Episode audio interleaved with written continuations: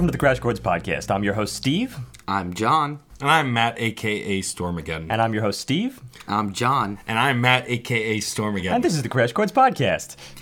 I wasn't I'm sure. Steve. No, no, no, we're not gonna keep that. No, no. I, I wasn't stop. sure if after the second round you were going to keep doing it, and then you didn't, which is why I interrupted. But then you did. No, this intro's gonna be long enough. I, I know, I don't. right. I don't need. Uh, We don't need it to be more repetitive. We don't need minutia.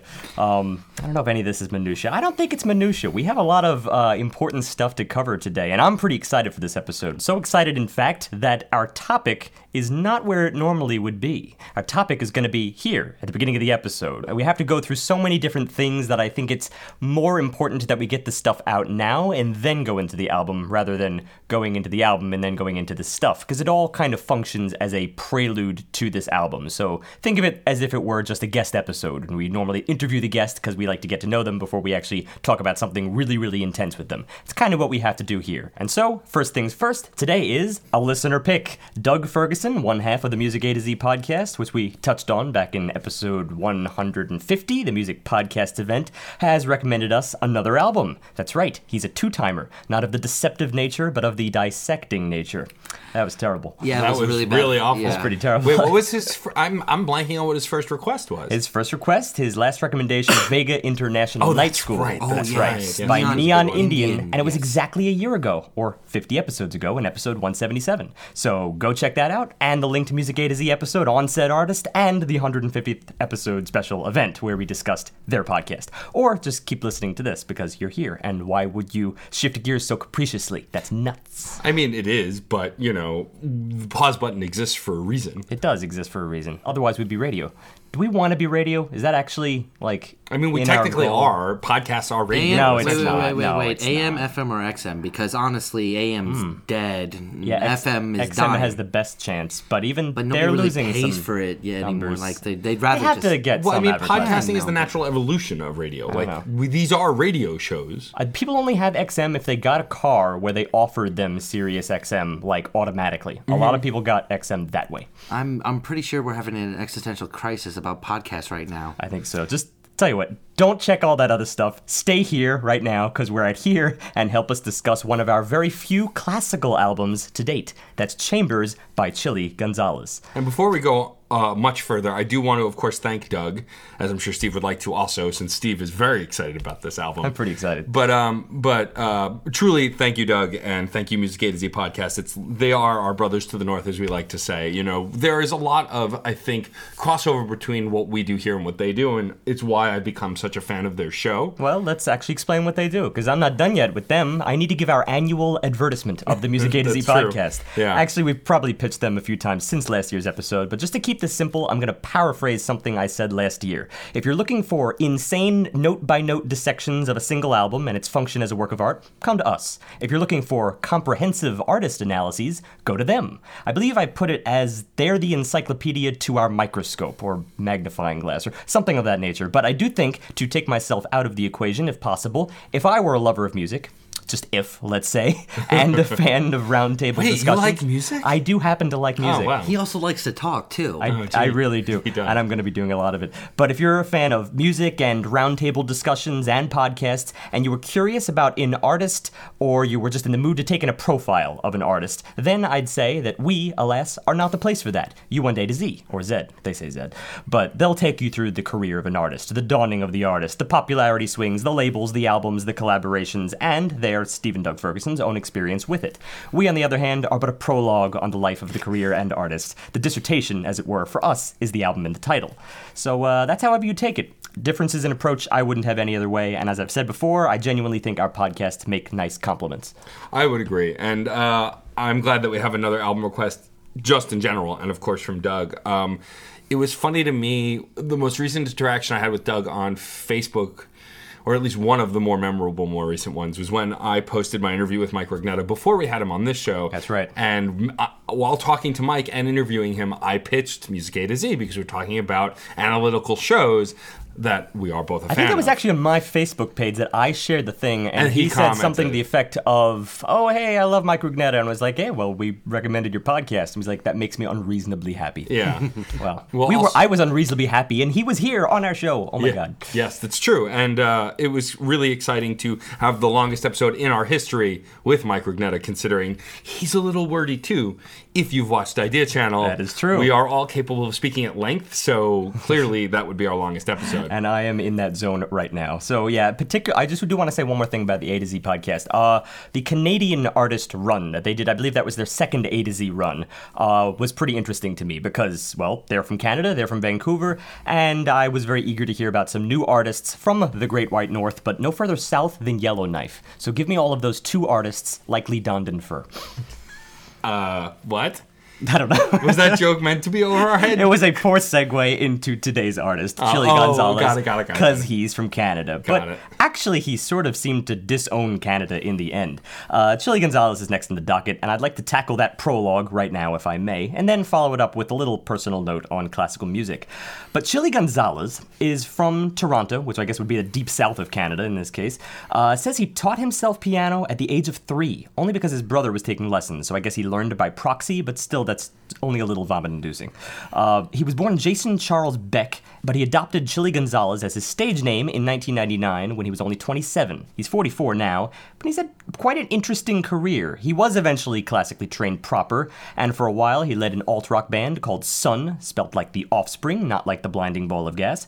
And uh, Son got pretty popular in their early unsigned stuff. He really developed his skills as a producer, and he had some early solo work of his own. But ultimately, it all folded because he wasn't really great at the whole pop image thing, at least not back then. He left Canada because I think he was dissatisfied with his image or his status or direction as a musician. And there was more out there for him, and out there for him meant Europe. Well, why Europe? I don't know. Classical musicians always want to go to Europe. That just it feels more fulfilling when you're in that culture because every city in Central Europe is like a pilgrimage. That premiered there. Mozart touched that pole. It's kind of irreplaceable.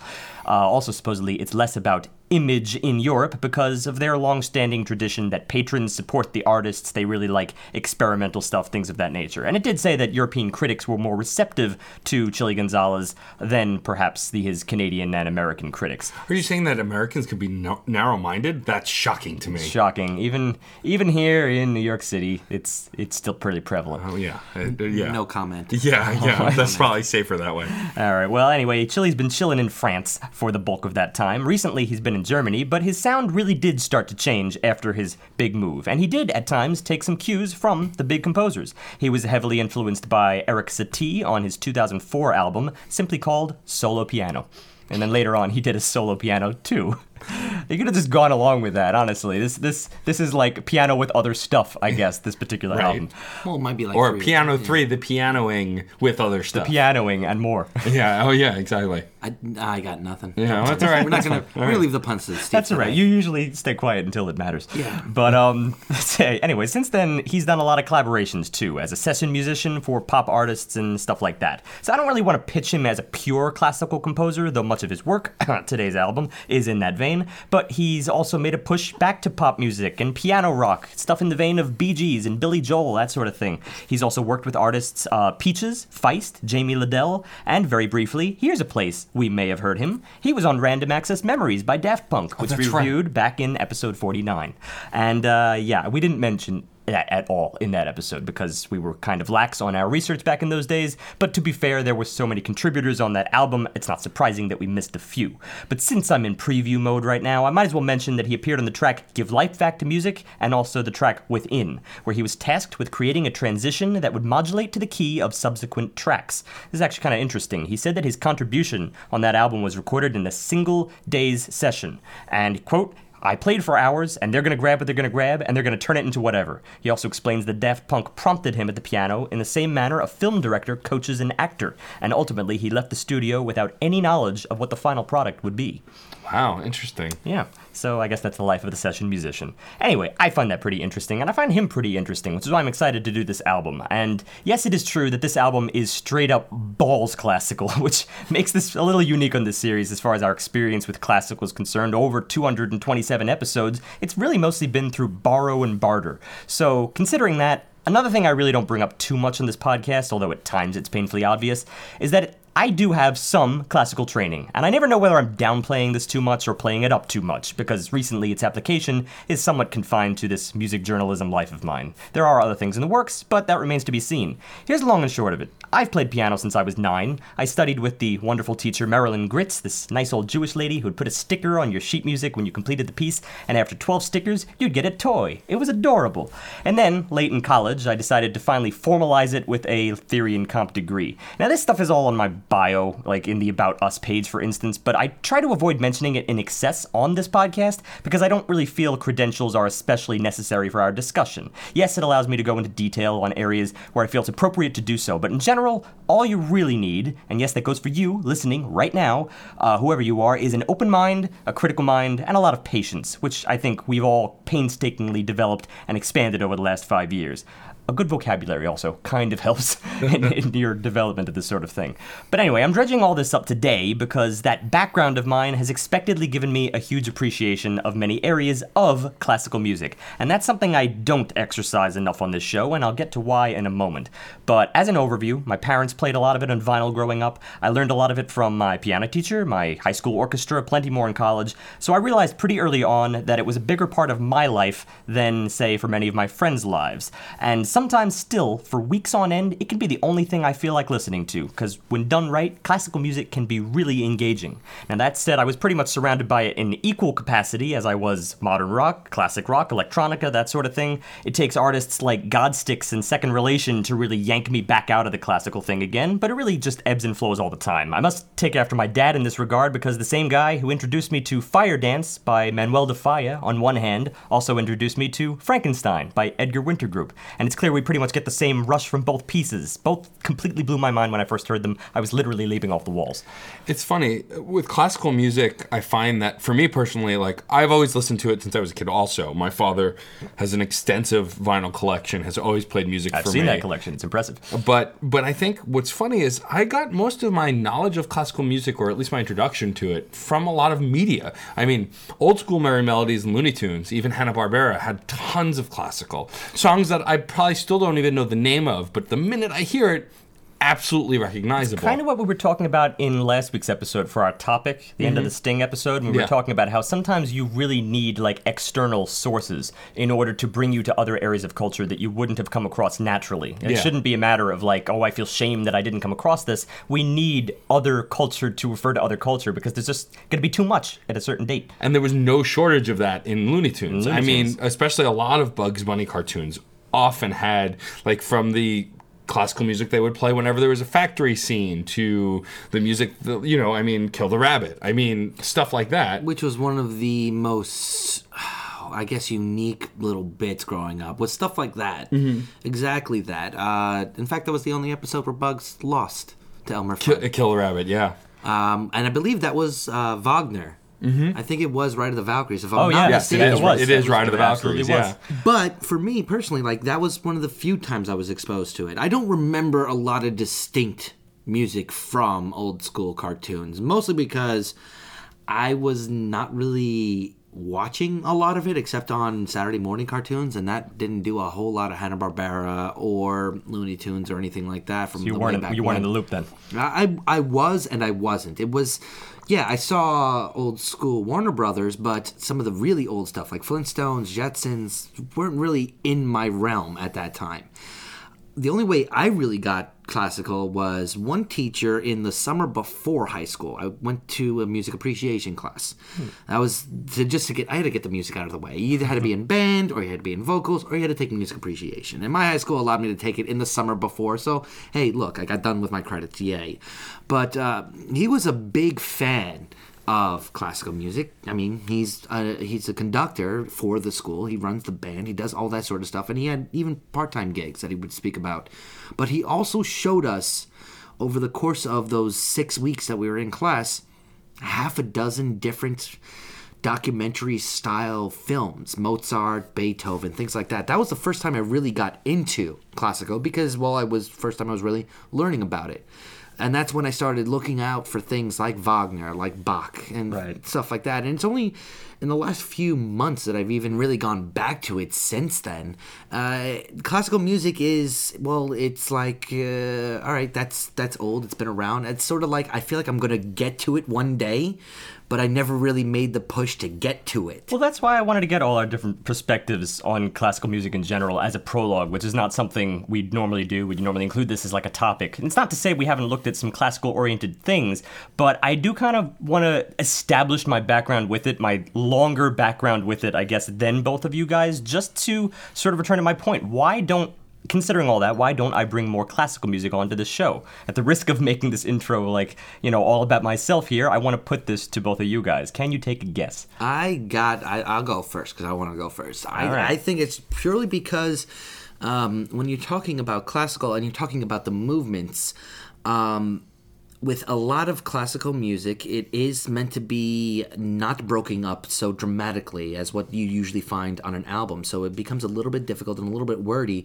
to take a 45 minute piece and try to explain it step by step in the three minute That- snippets we get with other albums. That happens to be answer number one because there are three answers here. But yeah, number one, it's it's difficult, and we've been steadily turning this podcast into an increasingly difficult project. Ju- just because, duh, that gets the best results. But in humble admittance, some weeks I'm all jived up for the labor that will be, say, Death by Water by Eugen or Scattering by Prager, and other weeks Matt says 50 by Rick Astley, and I'm just like, thank you, thank you, God, yes. Astley's not pulling any uh, end runs around me on this song, I don't think. So uh, yeah, occasionally I have avoided it for ease. Any other guesses? I'm gonna guess. And see, I thought I- thought it might be this, and then I backed out on it. But I'm gonna stick with it because a lot of the artists who have made this stuff have been dead a long time, or because they there isn't newer kinds of a, a frequency of newer stuff for One this. would think this was all prearranged. Dead people is the second answer, actually. We, we don't do dead people music. We like talking about music that sits in a level playing field with its contemporaries. That means the last couple of years because it just smooths out the potential bumps in our discussion and it saves us from having to use the phrase of the time for the time. So, yeah, obviously that leaves my options pretty firmly to contemporary classical, the greatest oxymoron of them all. And uh, I'm going to be blunt here that stuff's not always in my rotation. When you're fascinated with a certain composer, a dead composer that is, uh, research of their work will often lead you to their contemporaries, more dead people. Occasionally, you'll get some modern artist who follows in their footsteps, but I gotta be honest, for the last few years, I've been obsessed with, let's say, Leo Ornstein uh, and the, 20, the 1910s futurist movement. And ironically, that futurist movement has not led me to anything modern or, or futuristic. It's led me to past futurists, dead futurists, ex post facto futurists. you sound frustrated a little bit. A little bit. Expo facto. Expo ex post facto. Yeah, exactly. Um, Um, there's one more answer, but I guess since we both guessed one, you just tell us the third one. all I- I think I know it though. Do you? All right. what do you I think, I it know is? it. Um, how do I phrase this without being rude? Because I think I know what it is. Because it's a dead genre, and it has the perception of being a dead genre. Nope, that's not it. Okay. Nope, nope. It's you guys. Us? Yeah. What do you mean? there was a time early in the series when I assumed that although you might appreciate classical music from a distance, there was not the history there, as we discussed before, with which to approach it with total objectivity. And it was a two way street because I wasn't yet confident in my ability to express it or accurately express what I liked about it if prompted. But I want you guys to know now this reason has been pretty much melted away since like episode 30. Yeah, I know. By the third time one of us brought on electronica and forced you to listen to it, I mean, you should have learned by then. Well, maybe episode 50. I was still a little skeptical. Yeah, it's funny because I never had those reservations. As I've brought, I've put you both through the ringer of things that you'd rather not have listened to. Mostly pop. Yeah, um, most, mostly pop. I'd say no, the I'm metal gonna say- albums I brought you didn't like for the most part as well. I do the prog classical stuff. John does the crazy electronica. And, Uh, and I don't Swans, know. I, I, which I there's begrudgingly baby agree metal. to. There's baby metal. Yeah. I mean, I we brought on some weird stuff, and then I, yeah, Swans. I have I'm always brought- gonna lord that brought- one over. I definitely brought on the larger swath of more popular in the mainstream stuff than you guys for sure. But I have my oddball, oddballs as well. All right. Well, in conclusion, since one of those reasons has been irrelevant for years now, and the other, the matter of difficulty, has also kind of proven moot as we with greater frequency take on more difficult albums, if there was a reason that wins, then it would be the flaws in my own rotation. That's what I decided decided on at the end. Apart from a few examples like genres with classical infusion, like Ben Folds, or uh, Anna Meredith's sidestep from classical to electronica, or cross genre projects like Black Violin and Yann Tiersen, who's basically just Yann Tiersen, then yes, I have been lax in my search for contemporary classical artists, so I'm very, very excited to discuss Chambers by Chilly Gonzales. And for recommending it, I would like to thank you, Doug, if you're listening personally. The selection has actually inspired me to broaden my research into other categories so that 2017 could be the best review season we can make it. And I'd like to make an addendum instead of if you listen to when you listen, because we know you're going to listen, Doug. So, hi, Doug. Oh. you know, um, I think I'm excited to take this apart and dissect it as well because a lot of the, the couple of times we have broached this, like Orca by Serj Tankian, we weren't as thorough as we should have been, and th- those were monstrous pieces. Whereas here, the pieces as you'll discover as we go through them, are more condensed to a pop song size at least. Yes. They are between two and four minutes. And so the, it, it I feel like for me it'll be easier to discuss because I can go moment to moment and not kind of get lost. And Chilly Gonzales has said himself that in many ways he still sees a pop structure within this. Yeah. And I kind of see it, but you got to squint a little bit because I think there's a lot there's enough classical aesthetic here that for once I'm not the one saying this and be like, "Ah, that's just infusion. That's not real classical." I really do think this is classical. I would even I would agree. just I would just say, "Yeah, we're looking at a classical album finally with just about no caveats." Oh, I'm gonna be so happy when I bring up those caveats. Yeah, you, you have some exceptions, I think. But let's go into the album Chambers by Chilly Gonzales. It's a 2015 work, just a little over the mark, although it was suggested in 2016 by Doug, so honestly, it's fair game. It is a work featuring Chilly Gonzales at the piano and then also Hamburg's Kaiser Quartet. So it's a full quartet with a piano. I guess that makes it a piano quintet. First, the album cover. It's him. Uh, So in that a is frame, a photo of him in a frame down a long hallway. yeah, I because I looked up a picture of him and it's basically it's like a, not a photo, it's a portrait. It's a it's a as if it were a composer's portrait in a frame, in a frame, in a frame, in a frame. Yeah, it, it does this weird perspective thing where it almost looks like it's down a it's a frame down a hallway. That's what I thought in at a first. hall of frames. That's But yeah. what I thought at first that it was actually like a series of chambers Yeah. that you were seeing, but I think it is a frame. Uh, it, it actually. Frame in a frame. I th- I'm pretty sure it is auditorium style, wood floor, backdrop curtain. He's in the background, and they just put cutouts of doorways throughout the entire. You think those are doorways? I That think looks those are like- frames. No, Because like, they're like arched? Staged, go- staged doorways. Since they're arched Yeah, and not completed, like they're not a complete circle like the frame in the far back, it seems like multiple archways to me. All right, I'm swinging back. I think Matt was right. Yeah, it's actually it's for chambers. Yeah, you're, you're looking at chambers. Even though John brought it up, I was right. All right. All right. Yeah. I'll take it. I love Yeah, that I okay. get to I'm used to decide who's credit. right or not. I'm. I'm used to not getting the credit. It's okay. Yeah, It's I feel like in 2017, I definitely want to take a look at album covers more. It's going in to be a segment. That's it. We're decided now. Uh, well, and also I think I also would love to do an episode maybe in the future where we talk about some of our favorite album covers and why, and then we can like link to those images in the episode. You Sure, know, that's gonna be a, a bit of a tough one because sometimes it's like the album makes you appreciate the cover more, and sometimes the cover makes Right. you think like, "Oh, this is gonna be a really great album," and you're really disappointed. Sure. I've have been in that predicament a lot, having walked through record store aisles. Let's go to track one, "Prelude to a Feud." So, remember all that stuff I said about Chili Gonzalez and how he's like kind of in the pop wheelhouse and also in the classical wheelhouse. Well. But he really likes his puns. Yeah. And it, at least that is a little bit unique to a more pop inspired album, that these titles are not going to be like inherently self serious. Prelude to a Feud is, I believe, a joke on prelude and fugue, which is a common pairing, a compositional thing that most composers will probably try at some point in their lives because, well, everyone wants to be Bach. At least a little bit. And I don't think he's an exception to that rule because there is a fugue later in this piece. I don't want to get to it yet, but it seems like that's part of the joke. Only part of it. Hey, hey, I have a joke. Um, since we mentioned Bach a few times, what did the mus- classical musician say before he left for intermu- intermission? I'll, I'll be, be Bach. Bach. One Waka second. waka waka. Sorry. Let's fire him.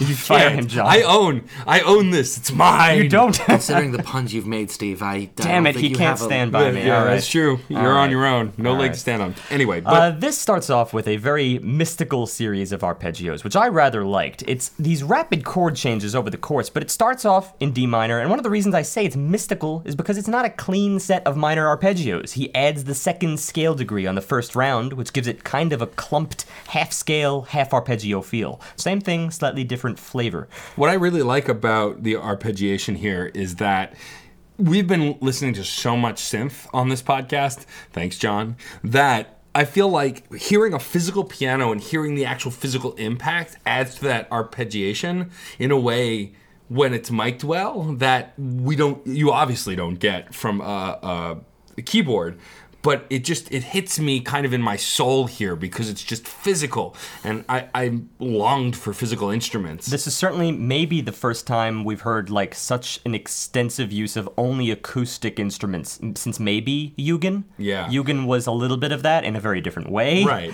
I, even they, I think, used synth at some point, maybe not. But And we're often talking about how awesome things sound when they're closely mic'd, and you definitely get a sense of that here with this piano. It just it's it's not like the piano in an auditorium like we like to poke fun at. Here, it's a piano and it's fairly isolated to itself, but it doesn't feel echoey. It doesn't feel grand, so to speak. It just feels um, close, impactful, and intimate. I love Which the is- tone of it. There's something like in the in the, the way it's mic'd Mm-hmm. that feels like you're sitting on the bench right next to him. But that's not just what's happening. As as it's arpeggiating, uh, as it's as it's going along the scale, it also is almost fading, so that the really high register stuff feels a lot weaker, even though it should be more piercing. It's a weird effect. It feels like the mic actually is being drawn away from it, at least for me. Uh, being drawn away from the piano, where it's losing a little bit of ground and putting a little more perspective in what we're just listening to. There was a little bit of that. It could just be it's maybe it's his dynamics on the piano. I mean, he's putting a little bit more emphasis into certain areas, a little more crescendos here and there. It's very subtle still at this point because I did detect this still as a, a round. It got progressively more interesting, of course. He throws in a sort of a diminished feel here and there, and then he moves up a fourth, and he, then he does the same thing there that I said earlier on with like the second degree of the scale, kind of. Um, and that's an interesting flavor of arpeggio, which I don't hear a lot. It pushes forward relentlessly, though, until you do hear the loop. There is a loop that begins. But then, by that point, you're not even focused on that because at 37 seconds, the violin enters. And it's just a long drone on our tonic of D, which, of course, despite that it's holding down home, it clashes with the series of dissonant arpeggios on the piano. So, so that tension can really be quite gripping. And see, what's interesting about that is the hum was so kind of atonal almost that Yep. it sounded like synth to me. In fact, my notes say synth. I really thought that it wasn't a violin, which is interesting. And I agree, it added this kind of almost sense of urgency to the track. Like it definitely, without musically doing a lot, really changed the track a lot for me. It's it's a violin that we've seen, uh, a style of violin playing that we've seen a few times in terms of like u- the use of harmonics. I don't know if this was necessarily a harmonic, but certainly the high, faint screech is something that's appeared before. But eventually the violin does leave the tonic, but it just kind of creeps around it. Doesn't stray too far. It just creeps around it in order to comp off the piano. And then later I heard it doubled with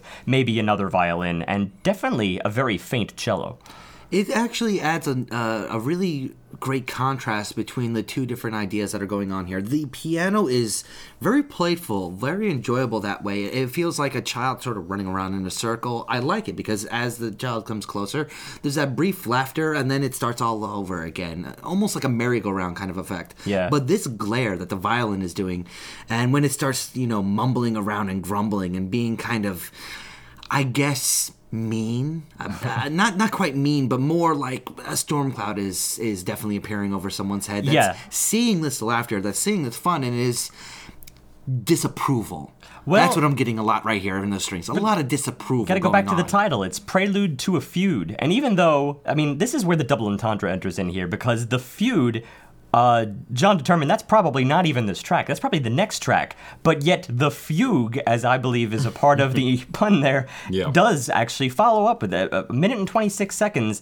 It's a legit fugue. And yes, John, we finally found it. A legit fugue. I think we're like in the earliest days in this podcast, you were trying to search around. you fugues, were like, you that's a kind of a fugue because, you know, it's got the super active dual solo thing going on. So yeah, you could call a lot of things counterpoint, but this is true counterpoint, and it's where you'd expect it. We see it in its purity, in a piano, in a fresh work. I mean, Bach is probably responsible for elevating the fugue to mathematical idolatry, sort of balancing the math of it and the soul of it, and improving the dialogue between each voice. But here's the thing. This is a fugue, right, and it's marked by a series of what's called escape tones in music. You hear a minor second, the close chromaticism of the melody, and then suddenly the piano will leap to the south. I'm talking about like the, the right hand, the, the lead voice, even though that's kind of uh, oxymoron because the lead voice is always interchangeable in a fugue. But the left hand is a little bit more march like. It's not quite as interesting as the right hand, but that escape tone thing is probably something that Bach would not do, at least not to the extent that Chilly Gonzales is doing it.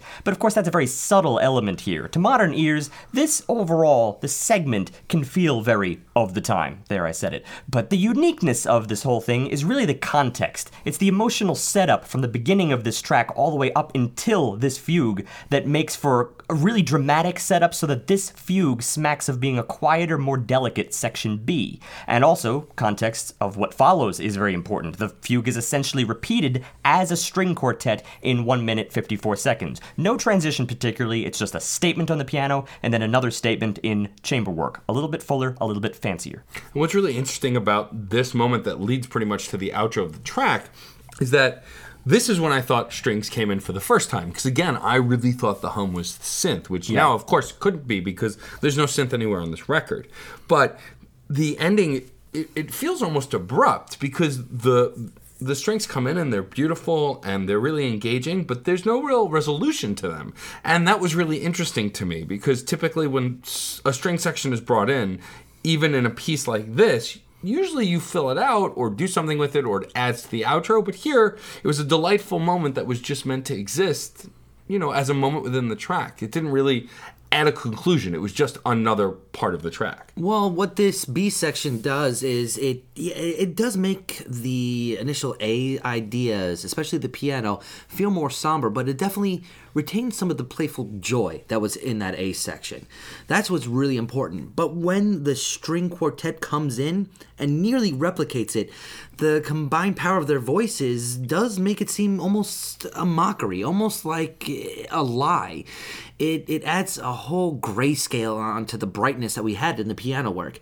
And to have it end abruptly is a good prelude to a feud. To be that kind of meh meh meh where you're being openly mocking of an idea, or if you're going to take it in the other way and there's going to be more of a somber tone to something that was once joyful, yeah, it's doing a good job of living up to what the name of the piece actually is. Well, I agree with the middle part of what you said. Um, the first part, uh, I don't believe that the beginning did have very much, that the section A really did have any playful elements to it.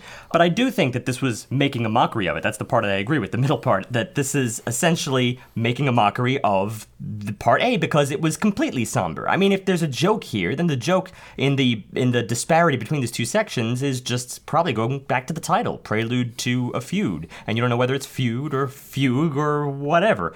Uh, all I can say is that to discuss this section independently, the string quartet part, it was performed in a very old school and stately style, if that makes any sense.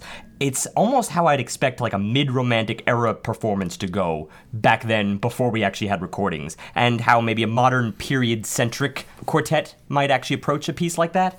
I don't know. It's it's really interesting, and I think that I'm a little bit sad that it didn't get developed, but I do think there is some validation to that other part of the title, Prelude to a Feud. It really is just the whole point is just to sort of get this over with. The statement once once those two statements, the the piano statement and the string quartet statement are over, that's it, that's done. It's it's the end. I wasn't sure how I felt about that. It was a bit abrupt. One could argue that's just an emotional setup for the next track. The whole entire thing is to get to the feud, which is track 2 Advantage Points.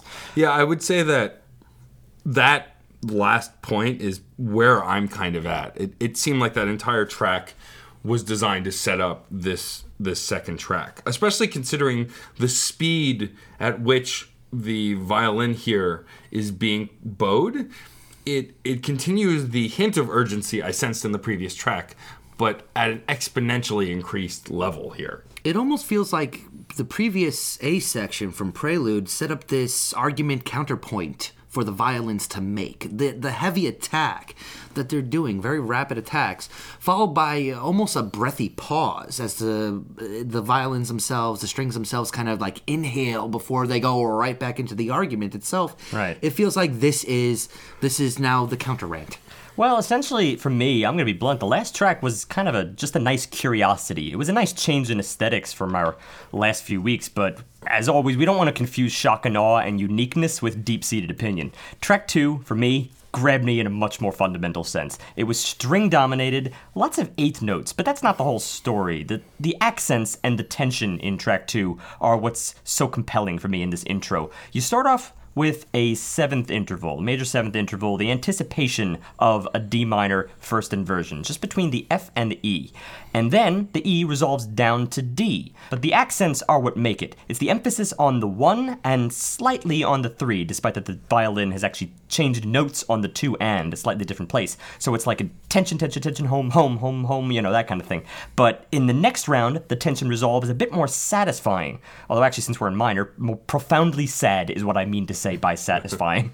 but we're in root D minor now, so that's why it's a little bit fuller. No more inversion. But it's the third round of this that really had me because it doesn't repeat. It doesn't go back to the D minor first inversion thing. It just keeps going straight down to the fifth A minor, a very deep and serious tone in the cello as the lead violin is just kind of mulling about on the ninth. A lot of tension here. Plus the quick 16th note thing between the B and the C. This like da da da da da da da da. The little quick things. I love this. It's just very invigorating. And also here the emphasis is on the one, and it's also on the two and, and also the four now for the first measure. And then it's a little bit static in the second second measure. And then it ends, the phrase ends with this grand slur that brings us back to the repeat, this union between the violin and the cello to lead us back to the D minor first inversion finally, which although it seems like a hard repeat, there's a lot more intensity there because one stringed instrument now is playing 16th notes in every single instance. So now you hear something filling the space in the offbeat or or the off semiquaver rather, that 16th note between the successive eighth notes. This dun dun dun dun dun dun dun. You just could just lose yourself in this. And this is all happening within the first 20 seconds. So who gives a rat's behind the opening thing I mentioned that it's all eighth notes. It's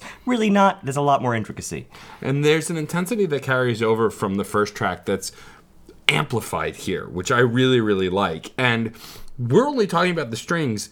We haven't even gotten to the piano part, which I think even further plays into this kind of urgency that I was talking about in track one. With the previous track and the long strings that we were getting as sort of like a droning effect here the piano introduction at about 40 seconds it starts being parallel it starts being a little bit playful it feels like it's trying to be just ever so slightly off key or off kilter or off timing just enough to add a little bit of discord until it really hits those moments of contention where it just attacks with the same note over and over three four five six times to really just sort of break up the flow of all these eighth notes, sixteenth notes. Everything the strings are doing gets kind of disheveled. Well, I think the only reason it sounds like it's a little bit dissonant is because the piano is striking so heavily. Again, this mm-hmm. is the kind of stuff you get from acoustic instruments that you simply wouldn't get out. You can you can strike a keyboard, a digital keyboard to your heart's content. You're not going to get any kind of like warping of the sound. You're not going to get any physicality because through direct input you wouldn't hear the force. You would just hear, all right,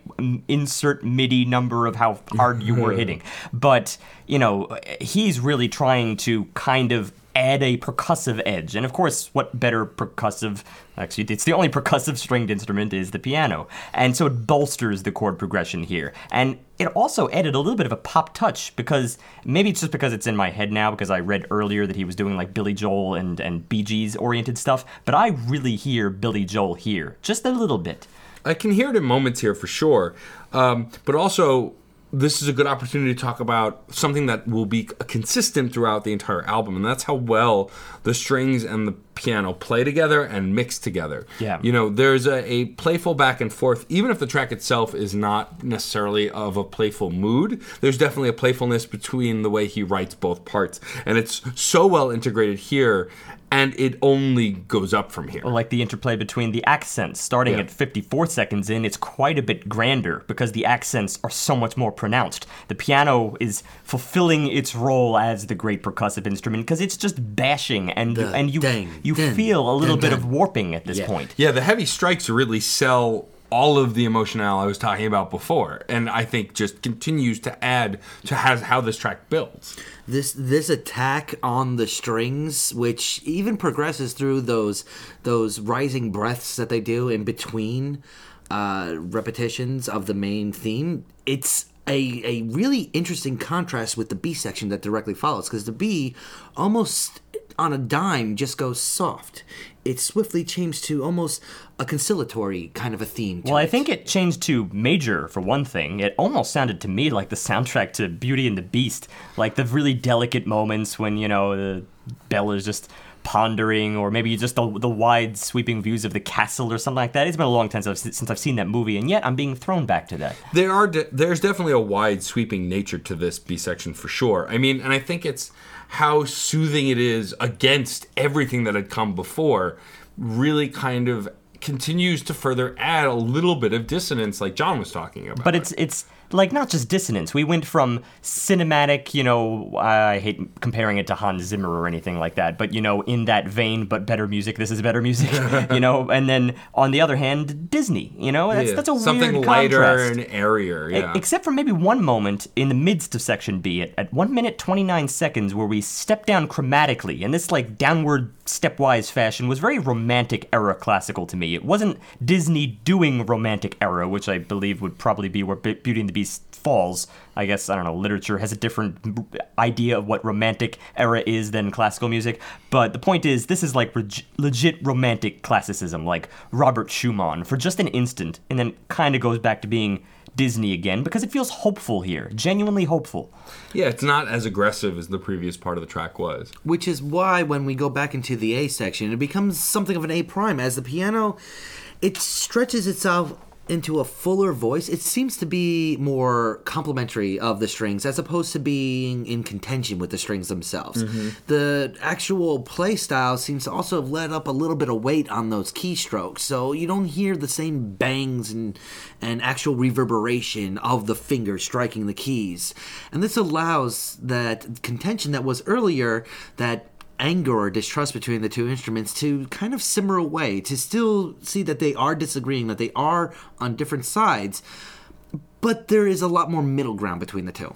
Well, the one thing I want to mention before this this return of the A section, this A prime, is that also there was a little bit of a transition here, and it's a kind of transition that you will see later on this album, um, but it's used, I believe, twice in this particular piece. It's kind of like everything melts away because you sit with that, you know, Disney feel for a while, then it all melts down to a single violin, and I think just a tapping, like maybe the tapping of the wood on the piano or the fallboard or something. I'm not entirely sure, but it was an interesting mellow section just in between the return of the A, so that's also a nice little breather. But then, yeah, 210, we burst right back into the A section where the piano part is denser. It's not just accenting, it's also comping, and the accents are more out of control here. He's trying to break the piano. Well, what's interesting also about that moment is the tapping is so faint here that you could just take this as a moment of silence. If you don't hear that tapping, because it's not very loud and impactful like the tapping we get later on Yeah. in the album. And so you could even take it almost as a moment of silence. It's definitely a moment that's meant to be a breather. And I think that also adds the impact of the A prime because we have that moment to breathe from the lighter moment that when it comes back with force, you feel it even harder. You know what else it does? The piano, when it does return, because you feel it harder, you actually, I, I okay, I, I can't say you, but I felt it as the melody at this point. Which is like, we haven't really been talking about melody because it's a lot of like, I wouldn't really call what the violins were doing with this, you know, rapid dun dun dun dun. It's more figuration. And then I would still call the early piano, like back in the earlier sections of this, the very first A prime, when you first hear the piano, it's comping because it's just there on accents. But because the accents are so dynamic in this case, then I was starting to feel it as a genuine melodic component because you're so used to the strings roll, they just become background. You hear the piano. It's it's the evolutionary element. And then uh, one more return of the B section at 2 minute 40 seconds, but this time with fancier trills. Really fancy stuff. Curlicues. It's also um, a thicker piano as well, and that's why I'm really happy that you brought up the melody. It's I feel like in many ways the A prime and B prime the piano was informed by the strings to create said melody and that was what was really interesting about it it's i feel like there were so many cues taking from the initial a's and b's from the strings that translated very well to the piano work, very well to the piano's actual voice. Well, it's exaggeration. The A gets really heavier, and the B gets a lot happier. I mean, it felt almost dreamlike the final time around. Like this is all just some kind of fantasy land, and then you switch back between the fantasy land and then the real feud, or the feud is maybe between those two sections. But it ends ultimately on the happy note. The transition from uh, two minutes in is is kind of reworked here. This is the second time I mentioned. You see it as a finale, and it's just a single violin, and the piano patters lightly to the bitter end. It's almost like a classical fade out because no one actually has to touch a knob here. The musicians can just do that. Yeah, you they, can they do that on the instrument. Physical control, and they're all very good. Um, and I think also this moment at the end is a precursor to what comes next. Ending on this soft note, when we go into track three, Sweet Burden, which starts slow, almost airy and weightless in tone, which is kind of alluded to in the previous track, but really comes to fruition. here. Weightless is a good way to put it. I there's this is the one where I actually saw a direct comparison to an existing artist, and it's the one Okay. that again may be in my head. Oh, but this is pretty obvious. But it's in my head because I read it earlier that he was frequently compared to Erik Satie based on the album Solo Piano. But it's really evident here because this was quite a bit more impressionist. It's relatively thin, and there's some specific things that throw me back to Satie. There's the slow, ambling stride. So slow it can't even be called stride anymore. Like if Scott Joplin took a Xanax or something. it's bass, mid, bass, mid. You know, that down to the left hand Yeah. side of the piano, then the mid. But it's very slow. I'm basically outlining uh, Gymnopédies right now, which is Satie's most famous work, which honestly I hear a lot of similarity here. Is this was in a that was in a slow 3-4, this is in maybe kind of a medium 6-8, kind of about the same thing. But what I like about it is that each phrase always feels like it has to sit and then think about what follows. You know, you feel the melody and then waits. There's a big breath there between each each uh, phrase, and then you hear the next thing. So it really takes its time. You can indulge. And that's why I think the waitlist is a great term to use because I do feel the space I'm in. Typically, when things are grand with these kind of instruments, we go to the cliche of in an auditorium or a lonely person. Here, it just seems to fill the space, but in a way that feels satisfying. It's not just a cliche. which is odd because I saw a lot of contemplation here. I saw mm-hmm. a lot of weight here. It didn't feel airy. It felt like a decision was coming and that this decision was going to be impactful. It felt like there was a lot of forethought going on and a lot of internal monologue that we are just observing from the outside and that does not lend a, a, a breathy air it does not feel weightless quite the opposite I guess the reason I can see how you would think that, and I think we're in the same vein. I guess because it's it feels weightless to me because the contemplation has no. It's meditative instead of fraught or panic-inducing or panic-stricken. It's Matt's got the words today. just it just feels peaceful and so we're coming at very thought focused emotions from different places that I think are both equally valid based on where you are mentally at the time. Though I think we both end up at the same sort of area when the strings flow in let's, on let's top. not even say strings because it's one string. And I, oh, this was a big turning point. I mean, not turning point. It, it was an embellishment. Tr- Uh, 33 seconds in, the cello comes in. Oh, I thought maybe it was a viola. I don't know, but I'm pretty sure it's a cello. It reflects pretty much what the piano was doing before, and the piano lays back a bit. And once the cello takes that melody, oh, it was phenomenal. And the cello doesn't, it's not a prominent feature on this album in too many cases. There's actually only one other track, I believe, where the cello is this prominent. But this was, chilling. I thoroughly enjoyed the way the cello usurped the piano here, kind of flowed around it, took it over and allowed it to sort of fade away because the piano did not want to go forward. The piano wanted to stay in its very contemplative state, whether it was airy or meditative mm-hmm. or whether it was being all deep and dark and foreboding. it wants to it, it wants to be there, and the cello is pulling it forward. It's leading it forward. They want to be where they are, making music in their separate places. But No, and and there was a little bit of resistance, which I think is uh, why I enjoyed when the piano really does seem to fall off and the cello takes center stage, until you get that four note refrain piano it's just ringing out. the transition at Yeah. one minute and four seconds. Now, I, I don't know whether to call this a prominent transition. I want to say it's prominent because, in many ways, it's just space. Like, it's not an actual transition in terms of for a certain uh, duration of time, he'll be working through the chords in order to bring about the following section. Instead, he likes some fairly harsh cuts, but he fills it with very much needed space. So it's not really a transition. It's just the piano taps by themselves, and in this we breathe, and then after a little bit, we get our new thing. But it's a it's a nice palate cleanser. Even still though, it's not that new the thing that we get. It's the same exact motif. It's this one four, five, and one. Ah, but it's it develops further than that. It's it's it's still an A, an A prime, really. But you gotta love certain moments here, like one minute and forty three seconds. The climax is in the melody. This B flat minorish thing. Maybe not even. I didn't even hear the D flat in there. So just that moment, it's a great climax, and then the melody starts to die down, and eventually we do get our true B section, which begins at two minutes and five seconds. And the B section, I think, is what gives John's impression of the A a little more credence because this part is definitely darker in tone, though I think it could also validate my perspective because it's a shift. And uh-huh. the shift also, essentially, there's a lot of interpretive freedom here, but I do like that every time that we're hinting on a darker theme and this continues throughout the album the piano is always leading that charge and doing some really interesting interesting things with the chord work Well, here it's actually kind of nicely background and simple. Just the dun dun dun dun that's used to fill in the gaps of what the string work is doing. Those the little touches, very simple. That was actually extremely impactful for me because mm-hmm. it was another one of those moments where it's broaching silence and having silence around the voices of the cello, around the voices of the strings in this album is actually quite profound in a lot of ways. I would agree with that because for me, this I was less decided on this particular section's feeling or what it was trying to convey, except that I really liked where it went. Mm-hmm. The the development here leads us to another great climax at two minutes and twenty six seconds. The C sus two here, the strings just they quiver at this moment. I I will repeat that the build up to this climax was a little less decisive to me because I wasn't sure about the direction of it, but it, it almost felt like an excuse for a climax, but once it was reached, I didn't care.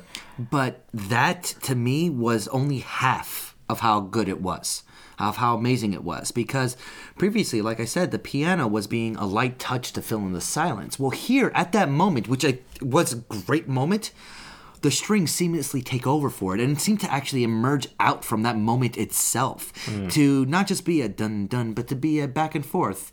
Kind of a seesawing. yeah, and, and that that little transition right there, it it completely changed the coloration of what was going on. That was almost a eureka moment for this piece for me. Hmm. All right, we all have our own eureka moments, but the progression of this really is fascinating. It's not something we encounter a lot. I mean, yeah, from 2 minutes 33 seconds on, the the this is what I would describe as like a seesawing violin. We work our way through a part C sort of, I guess. There aren't too many C sections on this album. That's an interesting observation because I feel so much of this is boils down to A, B, A prime, maybe a B prime. B's are usually a little bit more stable than the A's, not in every case. I don't know, but this is a C, and I gotta confess, maybe at this point it was a little bit meandering for me, except for the dramatic swell at 3 minutes and 15 seconds that brings us back to A, or rather A prime specifically. I I don't know. want to make an argument that it feels more like the C was an A adjacent piece. Okay. It, it wasn't as clear cut as it's different from the A's or the B's. It, it's not that unique because it feels like the piano and strings have merely just changed roles. The strings are doing what the piano was, not to a T, but uh, close enough to be a good homage to that A section. The piano was doing what the strings were doing previously, what the cello was doing previously, and being flushed out and being the theme of what was going on. Because of that, it wasn't just a C. It was it was if you're going to use letters CA Eh. or AC or It's- A some kind of prime. It's kind of moot, but th- to be It's- honest, it's I was accepting of it because of this because I felt like it was just that flip. I thought it felt perfectly in sync with everything else. Some people appreciate the innards, some people appreciate the climaxes. I can be kind of a sucker for climaxes, and normally what's more, more important to me are the transitions, but there's always that fine line of when transitions become meandering or not. I will say, though, in the midst of it, I was questioning it just a little, but I do think the ultimate transition was a major, major success. It was it was marvelously done, threaded through, as Matt said off air. But I'm not sold that we actually went anywhere for the duration of that part that I'm calling part C. It almost felt like we didn't return from a big journey. We took a walk around the house, but then we burst through the front door with a dozen roses. And so, for me, that is kind of a success in the end, because who cares where you've been? It only matters what you did. And the finale is actually really indicative of that sort of imagery. The the, the rising crescendo that he ends on is is really just extremely satisfying. It's a great period on this piece. Um, even just before that, I want to say one more thing about the performance uh, of this because you kind of have to talk about that in tandem with the actual composition here. The performances are really incredible, and in this case, the overlapping vibratos of the strings was one of the most gripping parts just prior to that crescendo because they were all vibratoing so heavily and in the in between notes though they were kind of like overlapping with each other and creating a lot of dissonance. So it almost didn't feel particularly controlled but i think that was the idea and i liked it that way. It was a very cool effect which ultimately leads you to that final quick crescendo at the very very end. So let's go to track four green's leaves Another pun, I'm led to believe. A pun off of, of course, Greensleeves, which is the old English folk tune that's been around probably since the 1600s, uh, heavily used as a Christmas carol, or at least was published as a Christmas carol in the 1800s. And what's really interesting, kind of relating to our topic from last week, we went on the search to make sure this wa- that Greensleeves was what we thought it was, and more importantly, who had done it because there were so many versions of it. Yeah. And I we discovered collectively that Olivia Newton-John had done a version of it, And I had never heard that one. I never heard that one. And I- it sounded familiar once I heard it, but I was unaware of it, at least that it was by her, and it was quite striking and beautiful. So I suggest that you check that out because it was really fascinating. I'm on record. I was actually singing along by the chorus. You chorus. knew I it? didn't discover it. I knew it. well, yeah, but did you know it was Olivia, Olivia Newton-John? Yes, I did. Okay. Uh, yeah, but see, I- I, didn't. I I had heard it, but I didn't know that. I just knew it as well, not nameless. Although sometimes uh, earlier on, I might not have been able to recall that the name was Greensleeves, but I knew it as kind of just this this disembodied melody that I feel like I've always known. Yeah. So yeah. Anyway, that's Greensleeves for you. But this is not Greensleeves. This is Green's Leaves, and I didn't see a lot of musical connectivity to that. At least not not apparently. It was a wonderful play, though, on what I thought was going to be a dark and plodding track based on the intro, but it quickly turned into something else. But before I get into that, just to talk about the very beginning here, it starts off as a rhythmically thinner piece than the way I described the beginning of track two and how it was like eighth notes, but then I got into the meat of it. Well, this is kind of like that. It's even thinner than that rhythmic setup, but not with quite as much drama as track two. It's in 4 4, and the 4, the quarter note, is very self apparent here because that's the pulse. It's just this set of marches. That's the figuration. One, two, three, four. One, two, three, and four. One, two, three, four. One, two, three, and and we just kind of pause on that for a moment. It's it's it's quite nice, but it is still very thin at this point. But then, 19 seconds in, the third round I think of this by this point, you get something new, and this is what the track quickly turned into. Eh, 19 seconds is pretty quick, right? A flourishing fiddle like violin, which I know is kind of redundant, but let's just. For a very classical album that seems very like Western, well, obviously we're still Western here, but Europe influenced, this to me was very America, actually. It's very Aaron Copland. I felt like we were suddenly in Jeremiah Johnson, you know, in the 1840s. It's the the way the violin is playing is just so American folk like that it's the second week in a row where I feel like the American Heartland song, uh, this discussion we had last week in Sting, whose title indicates something more English. I hear it being more in the Great Plains. It's a weird sensation. It, it, I definitely see where you're coming from with that. Have I you seen know. Homeward Bound? Yes, actually, that's What kind of not- monster doesn't see Homeward Bound? okay. You don't have to see any of the sequels. I will. Oh, But- sometimes I will shed a tear at that score. Honestly, it feels very Yeah. Only Aaron, sometimes? Aaron Copland inspired. It's Shadow that really gets to me. I have a couple of Uh, no, college no, no, we're roommates that I can actually verify they saw me shed a tear at that score. If you want me bawling on this podcast, we continue talking about Homeward Bound, but Oh, since I'd rather not. Um, but yeah, I think that also this track it continues to evolve the playful nature that uh, we've already cited several times, but the inherent unabashed joy and brightness to this track really is not something we've seen yet. Everything else that seemed more positive or bright was there were hints of other things. Here it's unabashedly joyous. That's why I feel like I mean it's not like it's a sudden change. It's just you don't expect that something like this violin would show up over this you know relatively plotting figuration. Yeah. And uh, I'm sticking with the Jeremiah Johnson as far as our movie reference. I omit Homeward Bound because that's just too too orchestral. Jeremiah Johnson has got that that's got the feel of what this violin is doing, and it's dare I say kind of danceable.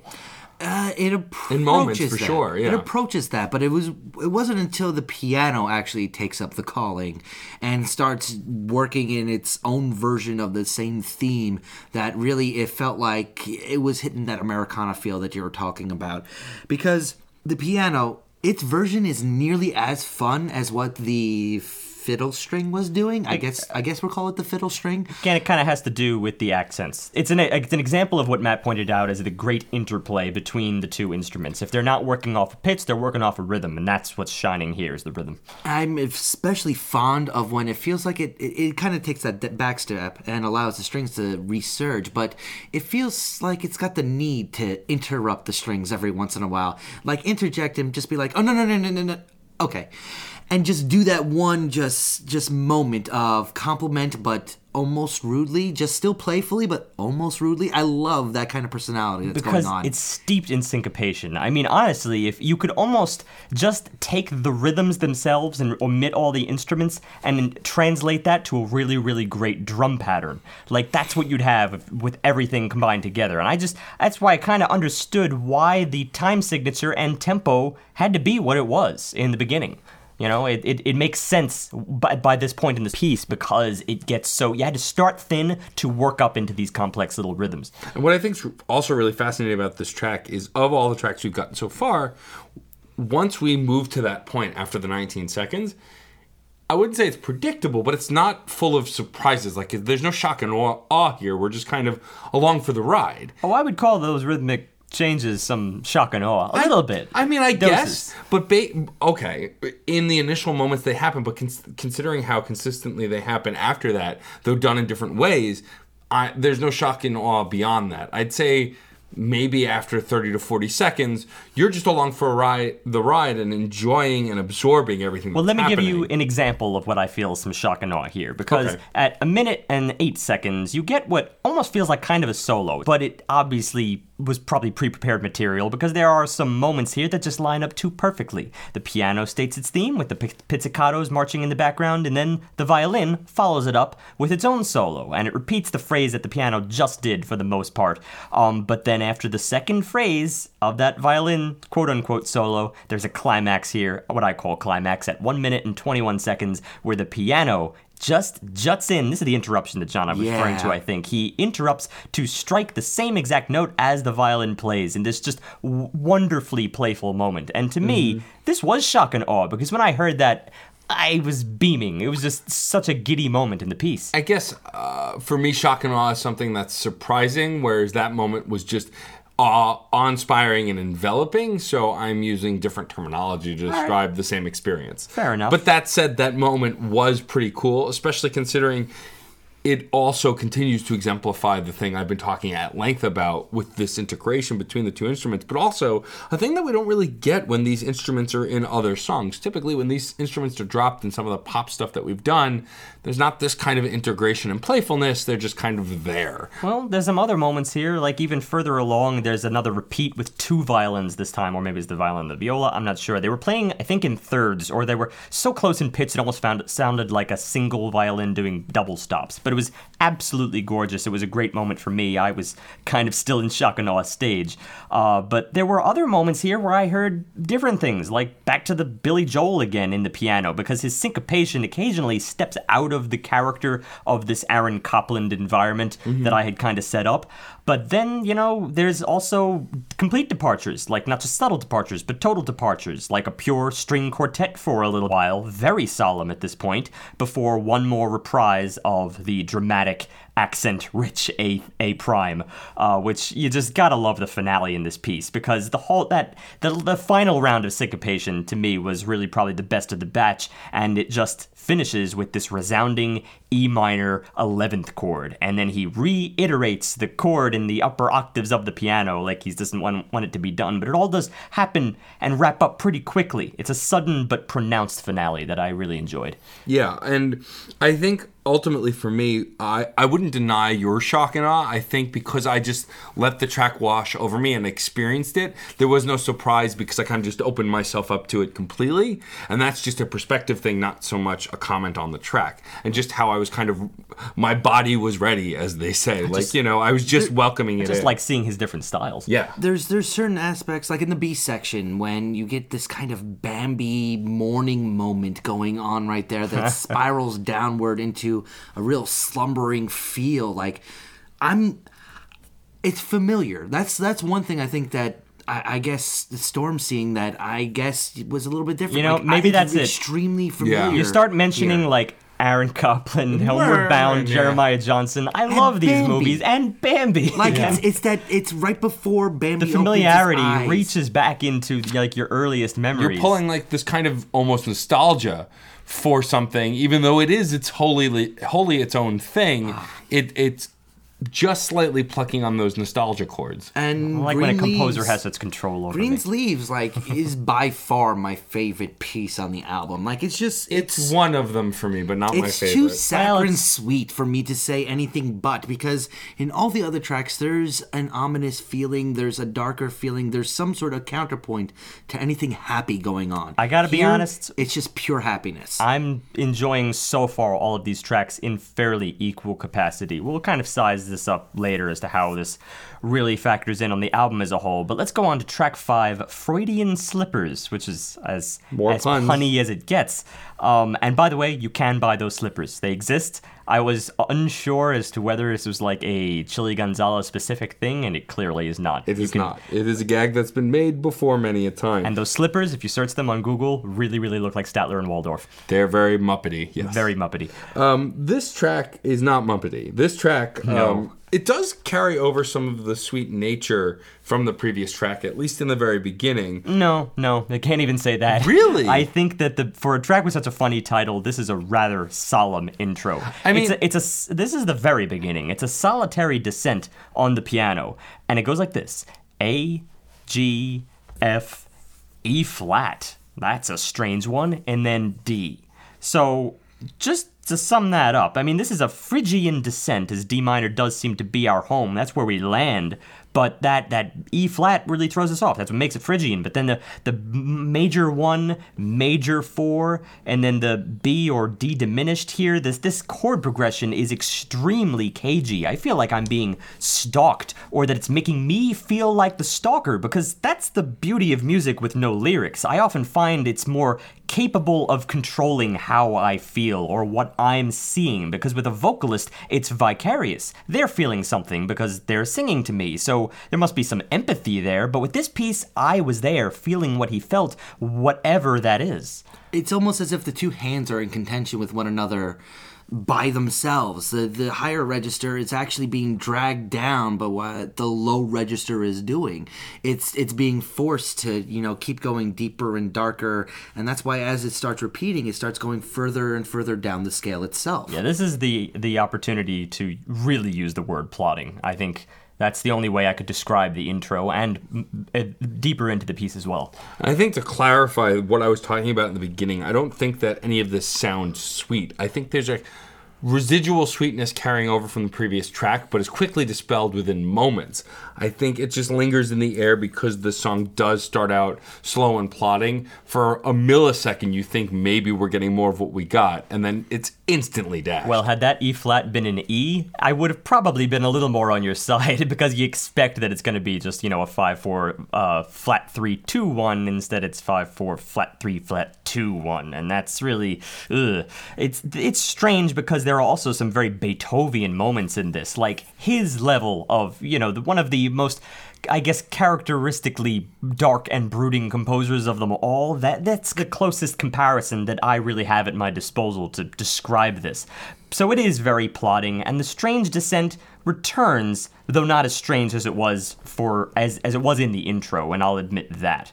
Let's go to 57 seconds in because this is where we get our A prime, which well, it's another level of strange because it introduces strings, but this is where I would pretty confidently use the word harmonics. It's those screechy, slightly scratchy tones, again, taking what the piano was doing all by itself earlier, but doing it on its own. And it's, oh, it's unsettling.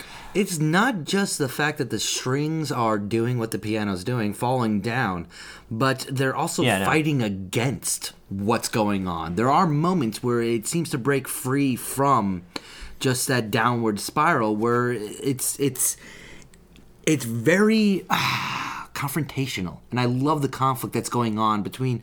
Uh, as I'm seeing it, the three different sections the left hand, the right hand, and the string section. So, with everything that's going on, if there's a real head being built up in all of this kind of darkness that's developing. Well, and you get a real sense of the plotting nature and the punctuating moments that we only see more of as we go through this track and the album it really started here. You know, those highlighted moments where they're using a sense of drama, either based on how the uh, actual physical impact of the keys or the strings are, or what they're doing to them, like the screeching that Steve was talking about. Well, in this case, the screeching has supplanted all other uh, all other focuses at this moment. It's it's it's not something again that we have not seen, but it's utilized in a very strange sense here because it, it, it's present for a good portion of this piece. Let's get into a couple of other things though, because after like maybe one minute and 36 seconds in, we have a true transition. A true transition this time that is it conflicts with my earlier uh, statement that he likes to use a lot of just space as transition, and there's not really a transition present. But here you have these kind of warm, enveloping string quartet through lines that carry us peacefully over to part B, and that is a bit of an exception. But then you get part B at 1 minute and 47 seconds, and this wasn't so peaceful.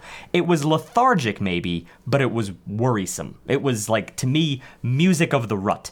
The piano is much more march like here, slow pace though, and then the violins, they're back to their screechy range, but they're quite a bit more melodic now. It's one of the reasons why I like this section, because there were those modern moments, those modern flavors in the melody and just about everything else. All, all throughout the 220s, for instance, it, it felt a lot like Goldfrapp's Tales of Us, uh, which we did way back in episode 64, and just feeling a slight bit more hopeful here. It starts to try to drag you out of this rut it does a good job of really showing the conflict between the two ideas, between the low register piano and how it it's it's sort of representing inevitability versus the hope of change that the strings are doing. I was getting actually um, like a real old school like Oliver Twist kind of a vibe to this scene work and uh, like that idea of yes, you have uh, that that bright beacon of hope surrounded by a lot of grayscale and rain and terrible, unfortunate situations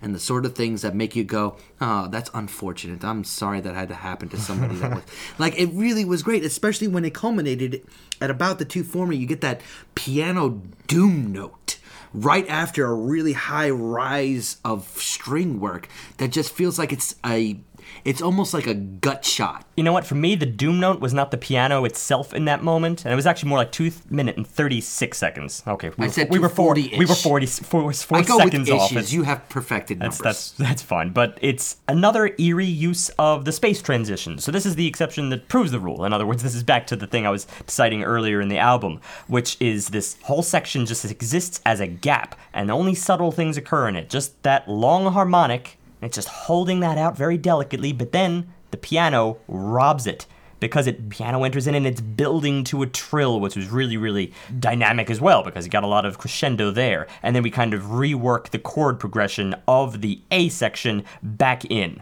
But this really is almost like an A double prime because it's been both bolstered up and reduced to its basic components at the same time. It's delivered quite differently. You have, uh, this is 2 minutes and 51 seconds. The opening chord of this return of the A double prime is D minor ninth for starters, which is a lot denser. And then from that point, each chord is like hammer swoop hammer swoop because you have all these like piano flourishes. So this was true drama to me. It, it like reduced it back down to its basic components but it was, also a lot more impactful. And then you have other things too like the rapid hammers on the piano this like where he just wants to emphasize one particular chord and he can't get enough of it. And this is why truthfully this section affected me somewhat more closely on this album because there's things he does in the rhythm that are actually a little bit similar to things that I've been trying to write lately at p- piano, and that's a position that I've not been in before. It is unusual how it feels like the piano is almost browbeating what the strings are doing because at approximately three minutes thirty seconds, or I, I, I guess Steve will correct me when I'm done with this. the piano wood tap enters the equation. This is my favorite part of the whole track because it takes this looming drama that's sort of there and really kind of old school theater style draws it out like you're watching a dramatic play. And that tapping, we're pretty sure, is the sound of the foot pedal both being pressed heavily and then lifted off quickly so it slams back down or up or however you want to look at it. Yeah. But this tapping really gives the sense of echoey footsteps in a very ambient movie. And I really love that visualization that is created here. I'm in agreement with you in that it was my favorite use of space yet on this album because that piano just cuts out, the violins die down, and they come together to hold that pivot chord, and on that you just start knocking. Pum, pum, pum, and it echoes really dramatically because it sounds like it's very closely mic'd. That's the focus all of a sudden. And then the closing material here is insanely minimalist. I mean, this may be my favorite yet in terms of originality on this album because just the layering here, how everything, I mean, it, it the details happen almost faster than I can cite, and yet it happens at such an ambling pace. I mean, that's a very, very strange position I haven't been in before. A lot of detail for something that is very slow and delicate. There are hints throughout the end of this track that are almost like R&B and classical all at once because the piano re-enters with that, you know, those really jazzy chords at times. And it's a generally dark, cinematic flair before the prepared piano returns at the tail end. Actually, I, I find it to be like the piano's running out of steam. All this energy that it's expending on being stronger than the strings has worn it out at this point, and it just keeps going further and further down. It's almost not falling asleep, just it keeps throwing these punches at the strings, and it now these punches aren't hitting nearly as hard and they start missing and the strings are by the time you get to the end by the time you're past the four minute mark by the time you're actually going into the real closing material the strings are starting to gain their strength. They're starting to gain the voice that we've heard in previous pieces but see, have not heard here. I like this analogy that you're using where this where the piano is losing steam because it's almost like the piano is dying and that those taps are its last breaths because it does get one last analogy, little thing. analogy. One last little thing. Well, it's your analogy. I'm putting credit where credit's due. yeah but you're adding to it I am adding to job. it. I am. We're, we're working together. But the tail end here, you get that. You get a little bit of an embellishment. You get the sl- the last breaths are the piano actually getting a little bit louder, and this is where you hear the step down and the release. Step down Which is what I was initially describing. initially yeah. describing but here it i noticed there's a crescendo in that either that it was more closely mic'd or that it was being controlled by his foot re- literally to get louder at as the last moment of the piece It's not often we get to take, talk about an instrument being used in an unorthodox way in music. We we just don't do that as much as we used to. I'm going to tell you exactly what the difference is. We do find that. I remember bringing this up on previous cases because, of course, prepared piano is not a new thing. It's been used a lot in a lot of 20th century music, um, especially like since the 1940s. But and and we so we see it in in albums that we do. But the difference is that we usually see it in just the most fleeting of moments. We're Right. like, this is a cool thing, I'm gonna do it. It's back to our age old example of the saxophone that appeared in the end of that Robbie Williams song on, Right. on Take the Crown, you know? Hey, here's a cool thing, and it feels tasteful, so it feels like it's adding something, but it's not composition. It's not the same thing. It's a soundbite, and that's the end that's the end of it. This is clearly not that. It's in true integration. which makes the following track, track six, Solitaire, for me personally, and I know I don't actually speak for these two, but for me, a bit of a disappointment because Solitaire, well, it kind of lives up to its name as a piano specific piece. There's no string work. And the reason why I find this so disappointed is because we spent the last five tracks talking about how cool the integration has been between the string section and the piano section when you start utilizing different aspects of the strings themselves the cellos or high attacks or long drawn out drones that starts feeling like techno in comparison to what the piano work is doing working on the higher register lower register when the left hand and the right hand start arguing. Here without those strings from the first few moments to the end of the piece i was left wanting for them. Well, I, first of all, completely disagree with you, but it has to do with the characterization of this particular piece. I think if you visualize it, and I think it's appropriate to do so as an interlude, then it makes a lot of sense, and certainly it makes sense to melt away everything that is not Chilly Gonzales himself. It's a little isolated statement of his own, and I have other reasons why I like it, and I don't believe it's as uh, simple, you know, or, or, or throwaway as, as, as you make it out to be. Yeah, I mean, it would be like if on Prager's album we said the interlude we didn't enjoy as much because it just seemed thinned out or more basic than anything else. Yeah. It's a similar kind of argument. I feel like the fact that Solitaire, first of all, let's start talking about the track a little bit and Yeah. not just defending its placement. And we can continue to defend it as we talk. Because what's interesting about Solitaire is that in its patter, it feels almost like a ragtime track, except for how slow it's moving, and it because of that gives it this kind of creepier vibe, this darker vibe, because of how it's structured. Yeah, ragtime is one of the places that I'd put it. Um, but yeah, ragtime in a more serious setting. Yeah. Um, like, well, what was that? What did I say? What a previous track was Scott Joplin on Xanax. Yeah. Well, this is Scott Joplin on something else. He's he's maybe he's got a Acid. bottle of, on acid, or maybe a, a, a bottle of vodka. I don't know. It's a, it's a very self-serious kind of track, but also there's another influence. Um, there's something here that really rang of Bela Bartok, like it was drawing from something over in the Eastern Bloc a little bit. We get that a little further on the album as well, but it reminded me of a piece that Bela Bartok wrote called Six Romanian Folk Dances that I've been obsessed with for a very long time, and this felt like it was borrowing a little bit from that. Something that is a bit more serious despite having an overall uh, approachable structure, if that makes any sense, just because of, you know, there's a little bit of that, not quite stride, but almost like old vaudeville or modern reinterpretation of that era. And I, I guess I would only agree that this track has kind of stumped me more than most tracks in terms of like describing it uh, section by section, Yeah. which is a little more challenging here, despite that I think this might be closest to my own piano playing style. Like, I'm writing a piece right now that sounds a little bit like this, and it's weirding me out a bit. Like, it's not that I, it's not that similar. I wouldn't be stepping on toes, but like, it's one thing to hear a piece of music that's close to my tastes. It's another to hear a piece of music that's actually in my wheelhouse, and they're not necessarily the same thing. And I've maybe have never experienced this before in my life. I I would just say that from your description and the way you're quantifying the track, I don't see them actually lining up. And let me explain. You're saying breather or interlude or something like that. I don't see that with this piece. I see that as a firmly integrated track into the rest of the album. It does not feel like an interlude. It feels like a, a piece unto itself and not meant to be a breather or anything like that, meant to be more of a statement for the piano.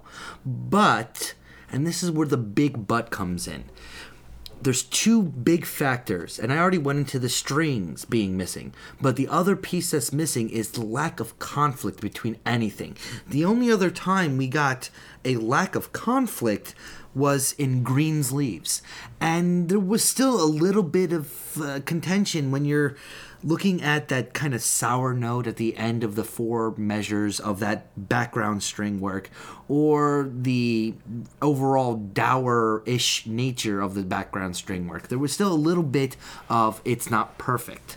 There's a little bit of lack of perfection. Here i don't feel like there's any part that is that little bit of sour that's kind of necessary to put a lot of the beauty involved in the piece itself. That's why I'm saying it's stumping me a little bit because it's like existing between two worlds.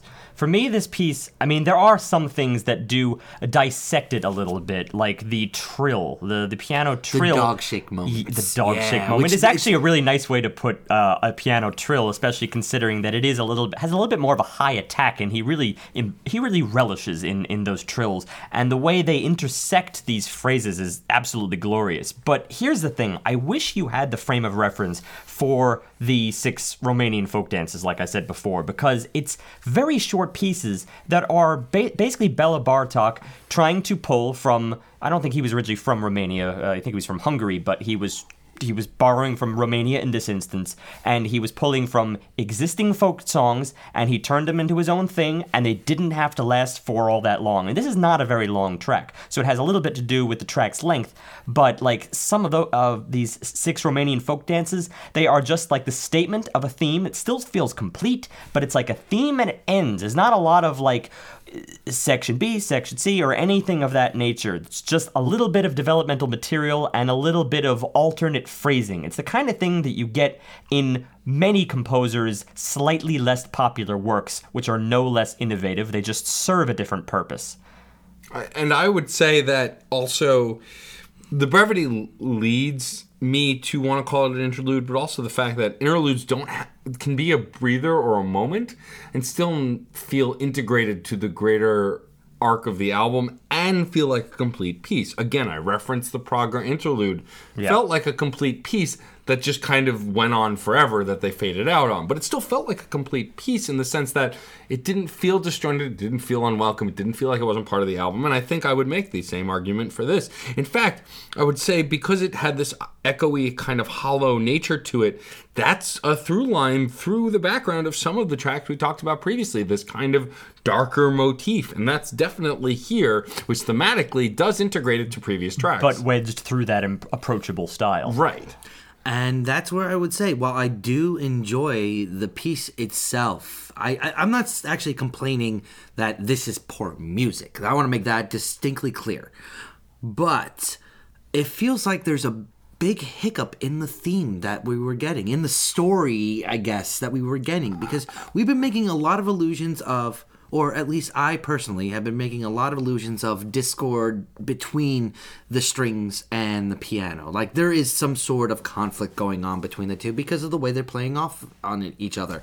But when they are working in tandem and working in unison, they work so well and it feels like they're coming together and fulfilling a greater purpose. All right. Well, we're Here, going a little bit around in circles right now, but I want to All right, I understand. I'm hearing you. I'm hearing your that, grievances right that's now. My, that's my issue. That's my issue here. But all right, here's one thing we did discuss off air and I think it's going to start becoming relevant as we go through these later tracks. The difference that we have um, by canon made between the two terms arc and theme on this podcast because we have separate categories for each when we get to the year in review are I think a lot less relevant on this album because for a classical album of this style it's very hard to see theme unless you're seeing those musical themes. You see it as the pairing between well the pairing was always there between the two instruments but that doesn't mean you can't have one being the the spotlight. And he clearly is the spotlight. He's the it guy. But then this track also introduces themes and musical themes that I do believe make appearances uh, almost immediately following, such as, for instance, uh, the Romanian folk dance thing. I hear the same exact thing in track 7, Odessa, because this track, well, first of all, just as a place name, Odessa is in Ukraine, which is uh, pretty close to Romania, so I, f- I feel like I'm in the right part of the world. And indeed, I do hear some similar themes, because track 7 this to me was another Bartok track. It was another Bela Bartok track in that it was a slow 3 4, like a really slow 3 4, but I kind of think he wanted to count this in 6 just to keep time.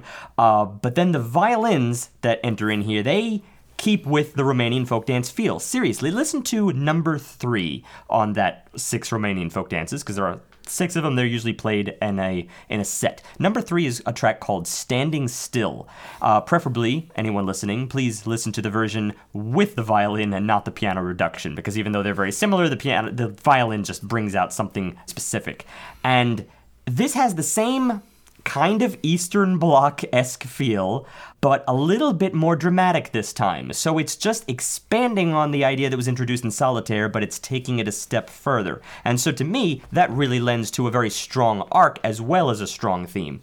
And also, the somber tone of the track, I think, really lends itself to that Eastern Bloc feel as well. I mean, it just it has this gray feeling when you're listening to it and so did the previous track in moments but here for sure i think that eastern bloc feel also gives me a feel of gray rainy or dark and there has been a through line of darkness in some shape or form throughout the majority of this record well, yeah, and the reason for that is, of course, the violin again. It's these dramatic grace notes that are in the melody. This like da da da da da. I love that that that passion in that singular moment every single time he does that. And then when the piano takes it, then the strings get fuller and fuller. But just as a solitary, you know, instrument, just a solitary single violin against the backdrop of the piano, the violin is suddenly now kind of the spotlight figure that the piano was in the previous track. But you're also glossing over one of the important parts of that violin. That. Well, I just said that. the way it dies at the end, it gets suppressed downward with almost just the silence itself as the attacks become fewer and less pronounced. It, it falls all the way back down and then picks itself back up and goes right back into the theme it hmm. was building. That to me was where the Eastern European like pragmatism shows up and goes, "No, you can't be happy. It's No. gray out. It's cold. We're gonna have potatoes and vodka, and that's it.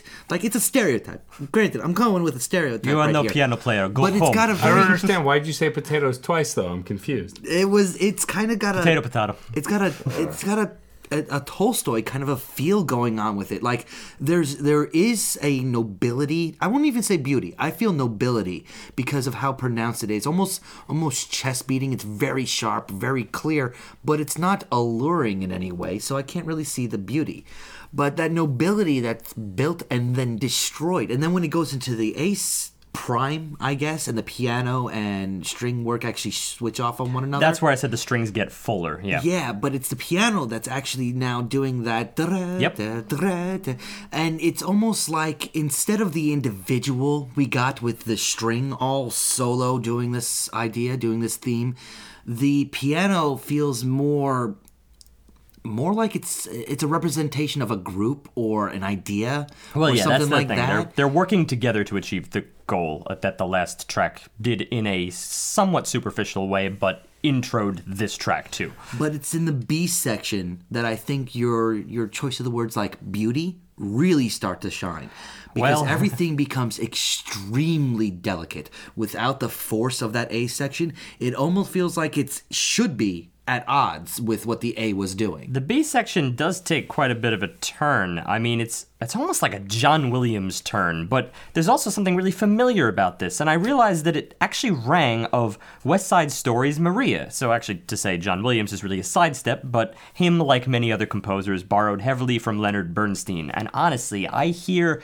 the almost the exact melody in that second part of Maria within this thing. This da da da da da da da da da da da da. I hear that, except without the final two notes. It doesn't resolve, but that little downward thing thing. I know that's a small component, but and that motif here is frequently used to the point where I, I guess because I've heard Maria since my earliest memories, I just can't really escape comparing the two. And it's used repeatedly here between the piano and the violin and just about anything, everywhere, constantly.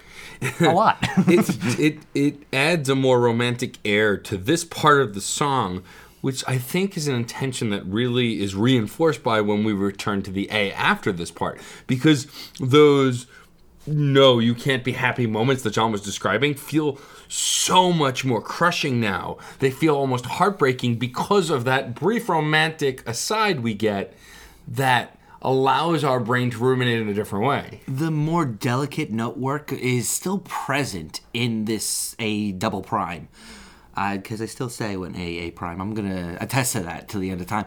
This A double prime has some of the B section actually thrown into it, integrated into it to to really sort of expand upon the nobility of that first A.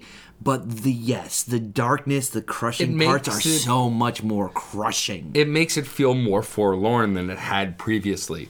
I, wouldn't have described it as forlorn in the early parts of the track, but by this point towards the end, it really does feel that way. Well, it's the transition that really sells it because the transition from the B to the A is, oh god, one minute and 50 seconds. The single string glissando just kind of slowly screeches it up like it's just cranking up the heat, and then all of a sudden, boom, we're back at this dark chord, an extremely dark chord, which was an interesting pair from the glissando into a dark chord, and that was the return to the A, I believe.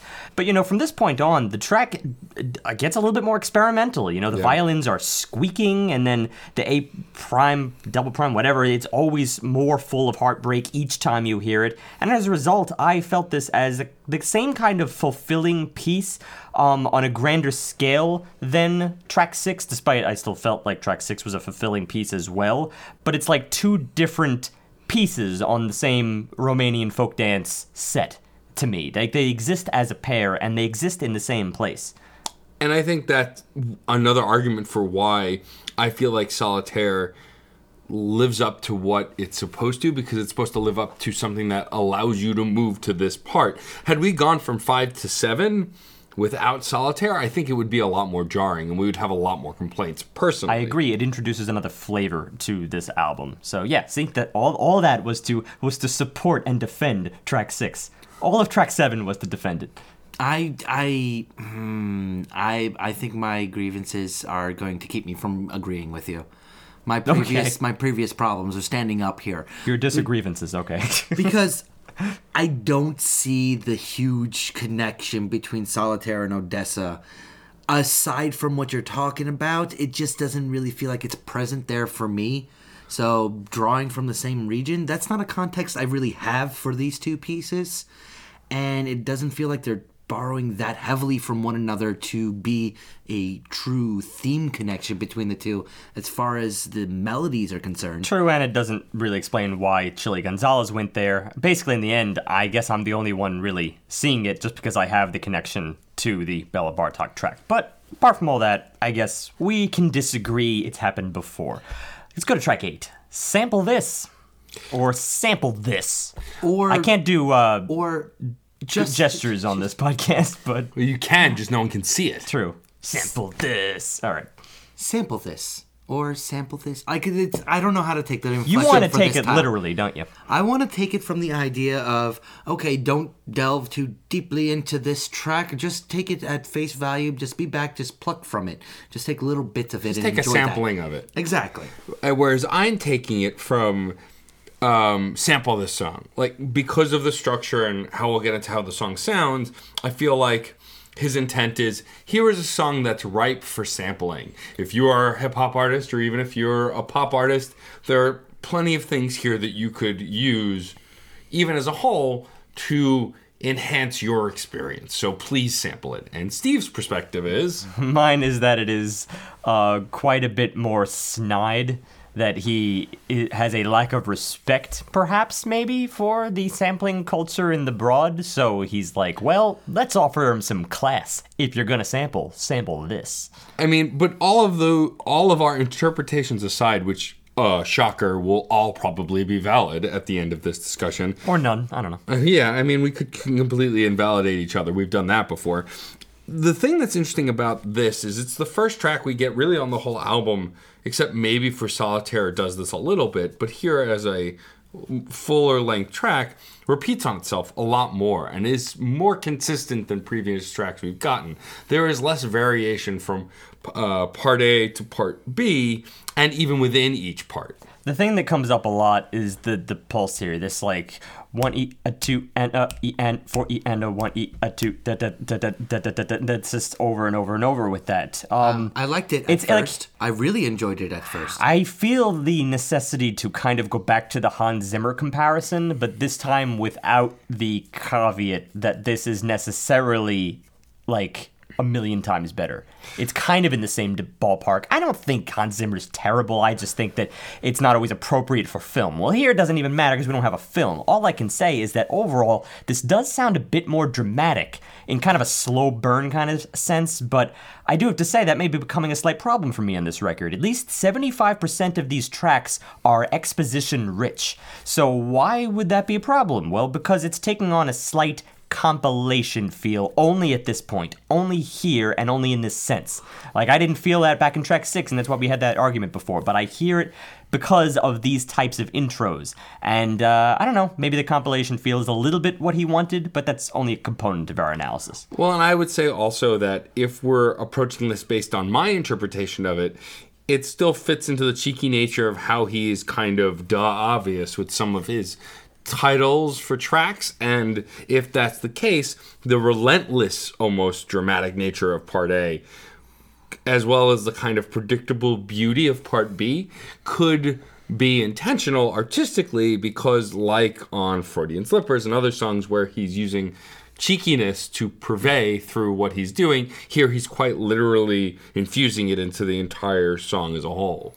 Well, you have to also take that nice rapid attack that I did like from the very beginning. I did enjoy the few first few repetitions of the string work. Hmm. And I did like the kind of coy approach the piano has with the way it's introduced, the way it kind of integrates itself into the piece, and the way it works off of the melody.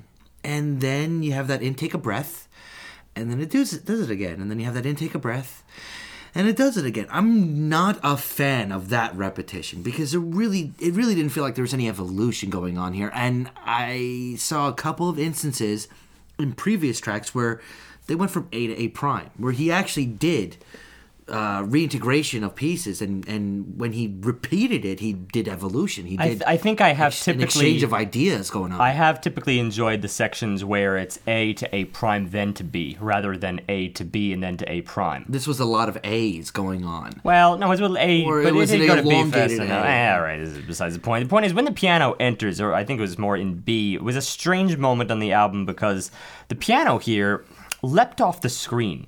Like it was almost like a solo for a moment, but it was inordinately loud. Just this little flourish was inordinately loud for what it was doing because all the drama at this point had completely melted away.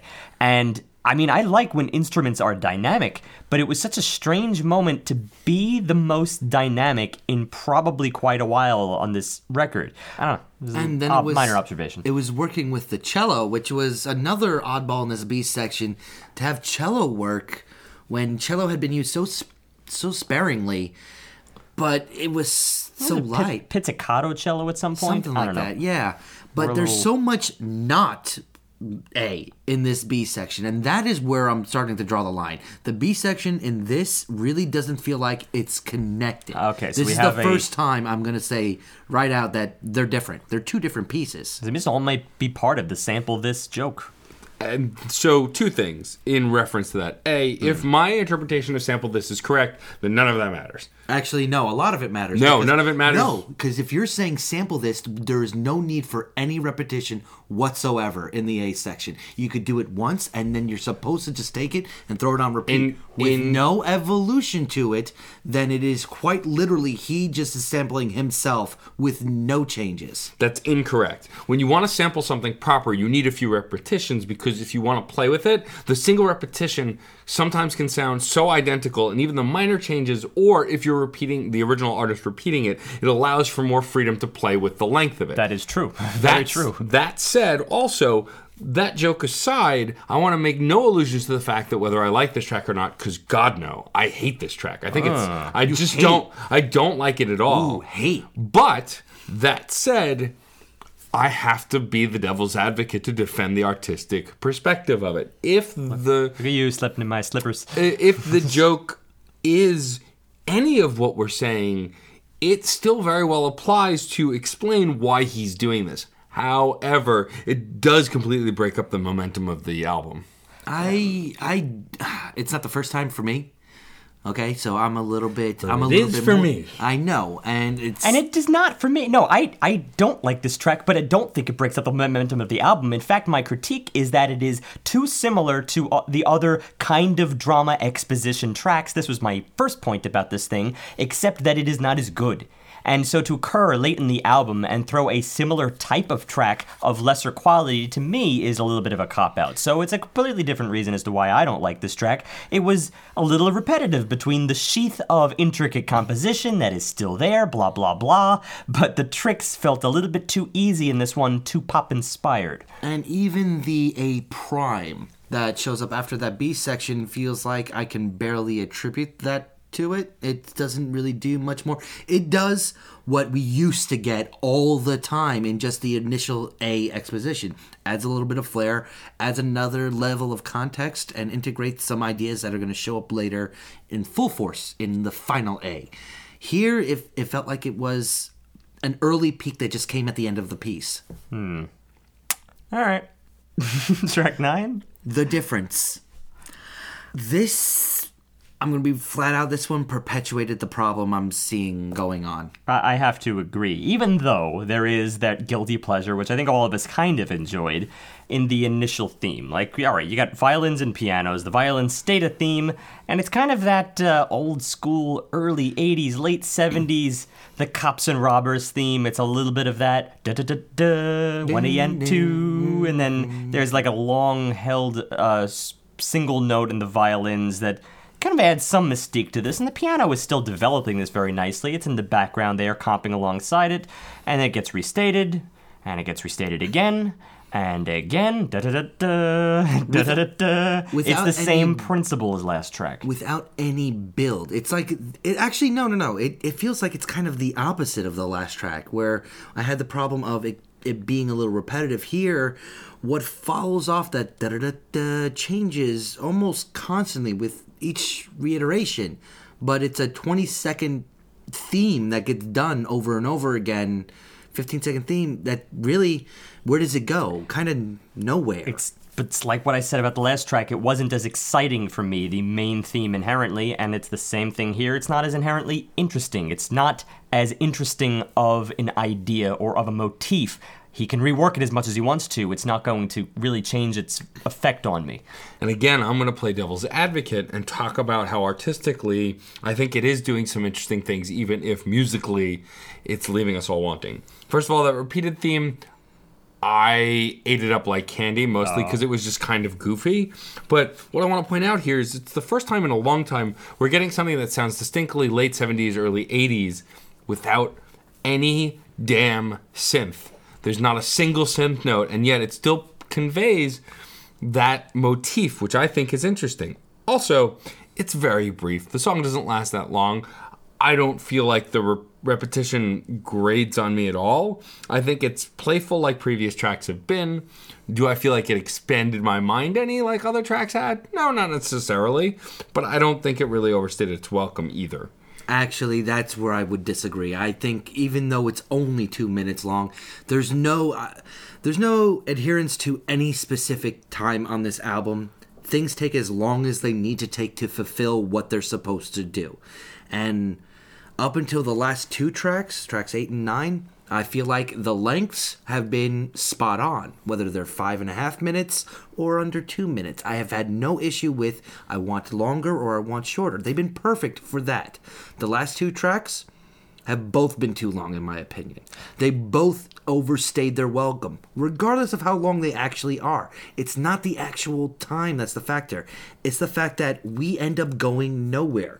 Previous track, we ended up almost exactly where we started with an oddball B section. Here, we're walking around in a circle, carving a, f- a furrow in the floor, with how many times we do the same thing over and over and over again. I'll make no bones about the fact that these are two of my least liked al- uh, tracks on this album, but I also want to make the distinction between, you know, comparatively disliking something and just flat out disliking it.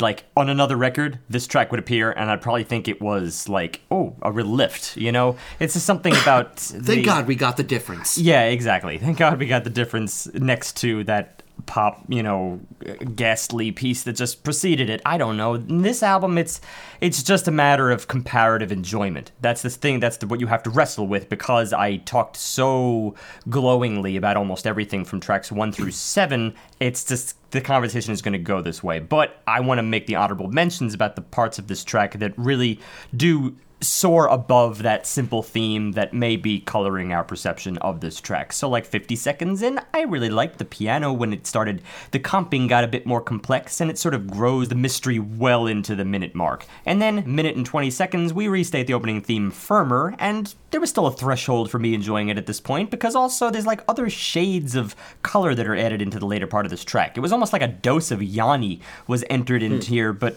like he hadn't quite sounded so new age yet in this album, so that was a little bit weird. And I, I like Yanni, but it was the subtlest of departures for me in terms of his sound. Uh, but I guess more importantly, the the big failing in this track is that it just ends. It's another one of those tracks that has relatively no finale. It almost felt spliced to a to a fault. And uh, I don't know. I don't know why. I don't know. He he does that every once in a while. Sometimes he has really. I think I termed it sharp but pronounced or or short but pronounced finales, which I actually tend to like. But this was not that. It was just kind of it ends, and I it felt like the ending was forgettable. Um, he does not have very many Beethoven outros that really develop the previous material in their conclusion. It's not as he's not as dramatic at the end. It wouldn't wouldn't Beethoven outros be longer than most of the tracks Pro- as, probably as a whole? Like a Beethoven outro like would probably be the length of long, yeah. the length of this album. Yeah. yeah, and There was like one track earlier where he did something like that, and I did like that though. so let's move on to the next pun on the album, Cello Gonzales. It's one of the least lesser creative puns.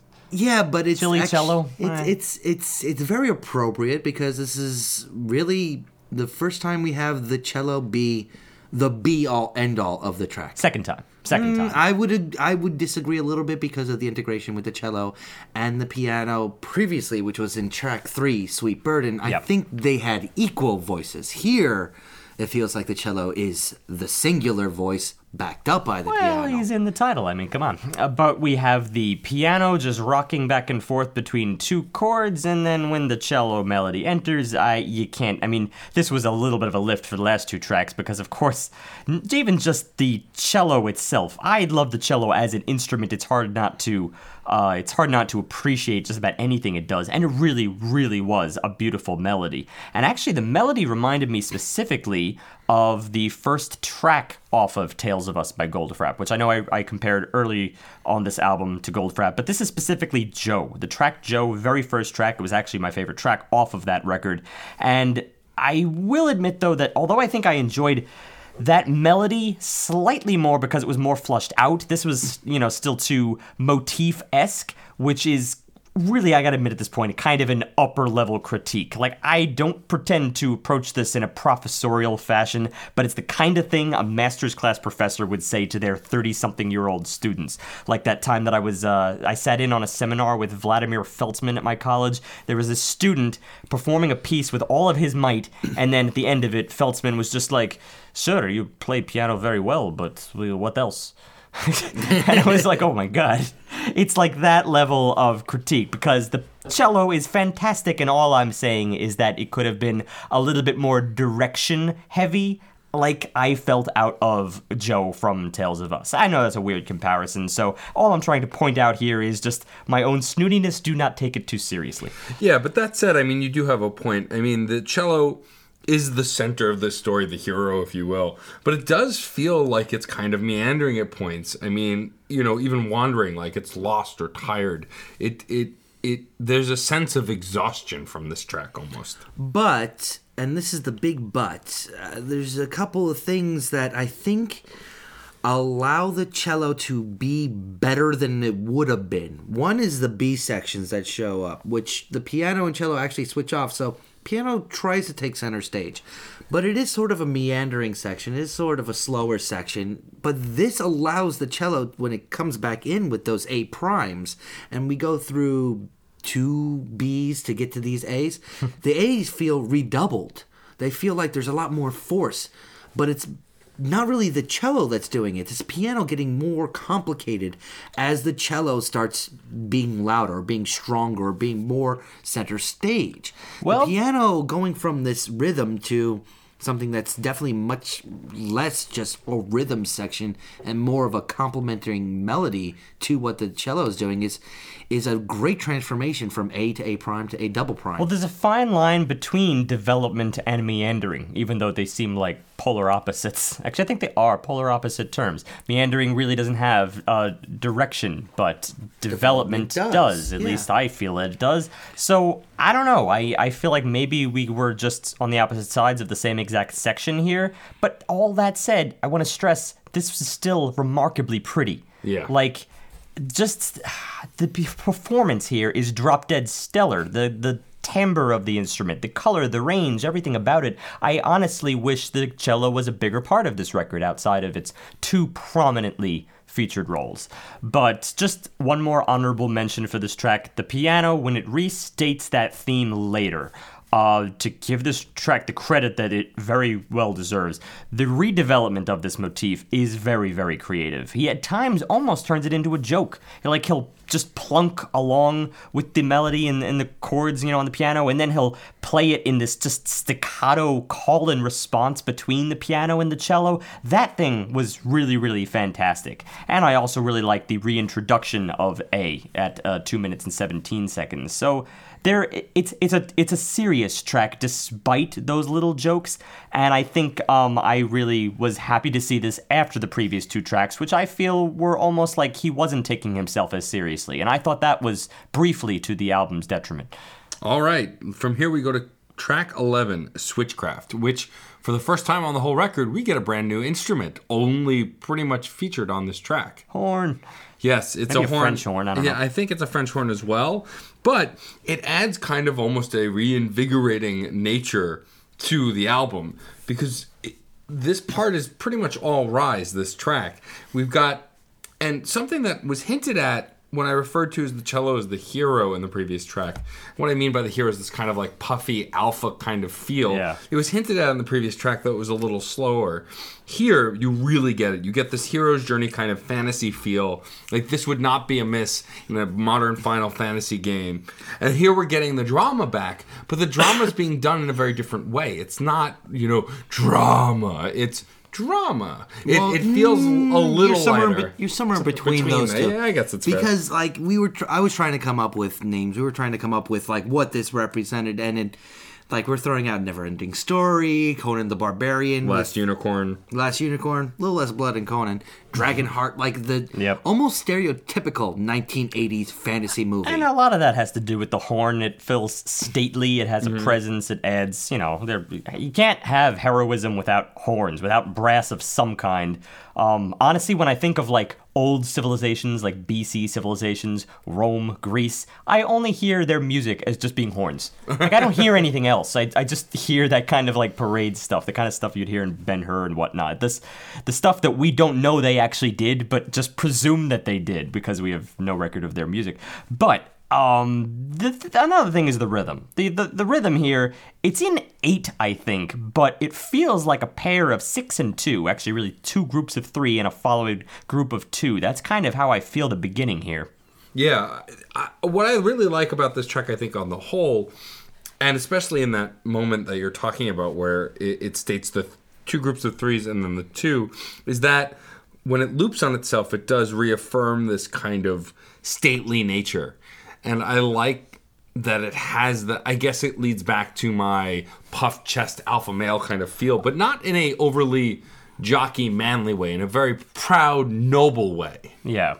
Um, and also, you know, since you said about the repetitions, like the violins, when they have their theme here, they restate the same exact thing, but in a higher pitch, it sounded like. Like a much higher pitch further on, which also lends to the drama here. But I want to get to 1 minute and 15 seconds, because this is where we get kind of a B section, and this is kind of a callback to the earlier part of the album. I was starting to hear the mystical Beauty and the Beast piano theme again, the rolling high pitched stuff.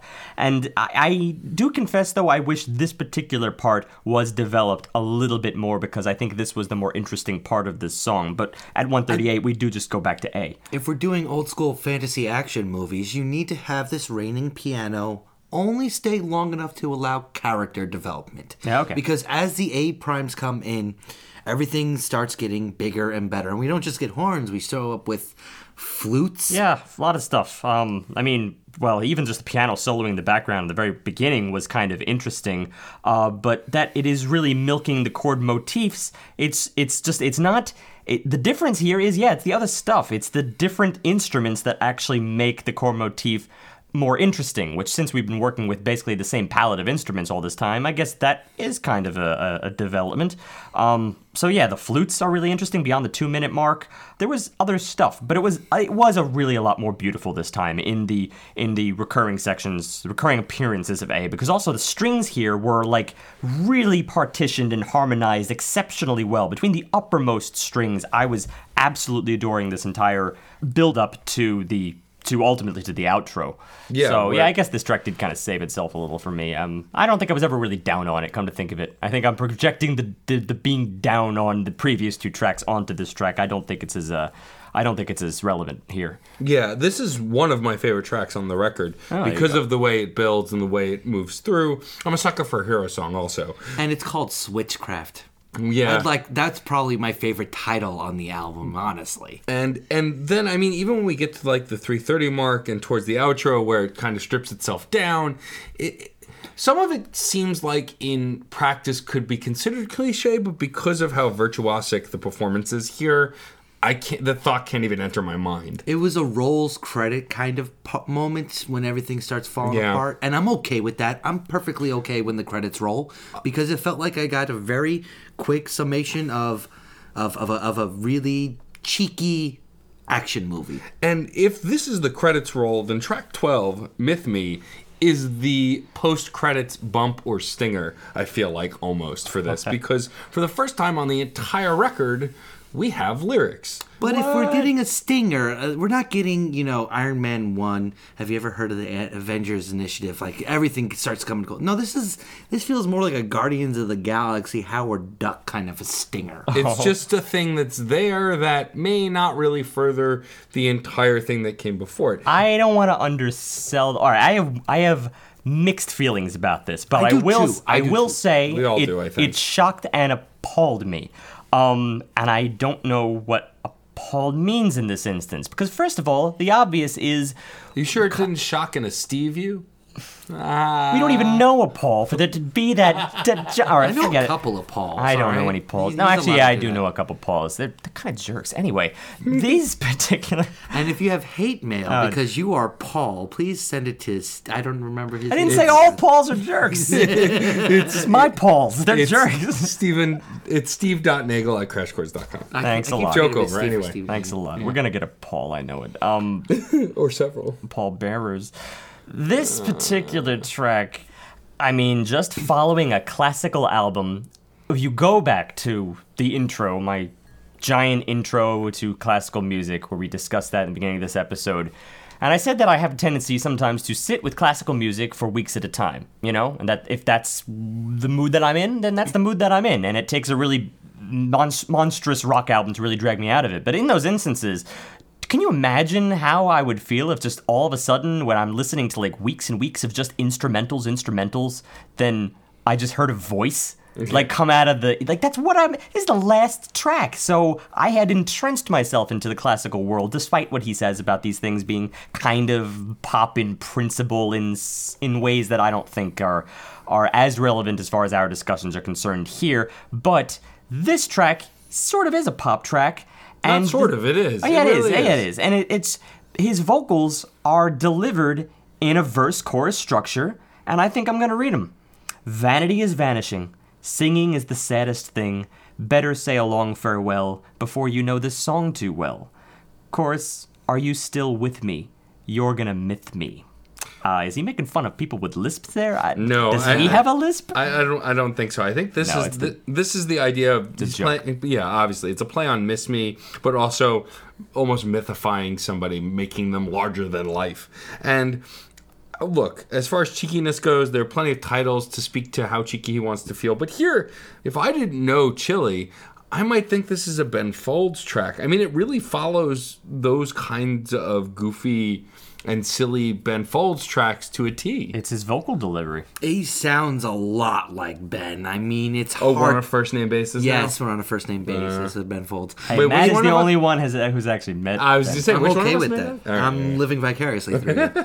uh, over a lot of stuff these days. Anyway, it, it, it sounds just like him. The lilt is a little bit off, but it's only enough for me to be able to make the distinction between the two people without actually side by side listening to the their different songs and All different right. vocals. Well, let me get out a couple things here then. Because, first of all, I could have probably enjoyed this track right before his vocals entered, based only on the piano. Because, all right, it would have been still a little bit poppy, but I really, really liked just the motion heavy, flowing 4 4 that, that this started with. The kind of like muffled one in the bass, and then the upper register, you have the beats two, three, four. And then the second phrase was even more interesting. The piano was a little bit busier. So this is one of the reasons why I was so shocked to hear those vocals.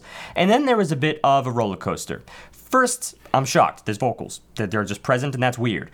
Second, I was a little bit thrown actually by the vocal quality. I thought that, well, this wasn't a classically trained vocalist in the same way that he's clearly a classically trained piano player. They were, you know, a little bit unpolished, maybe. But then I think back to certain other pop stars, and I think there is an unpolished quality to Ben Folds.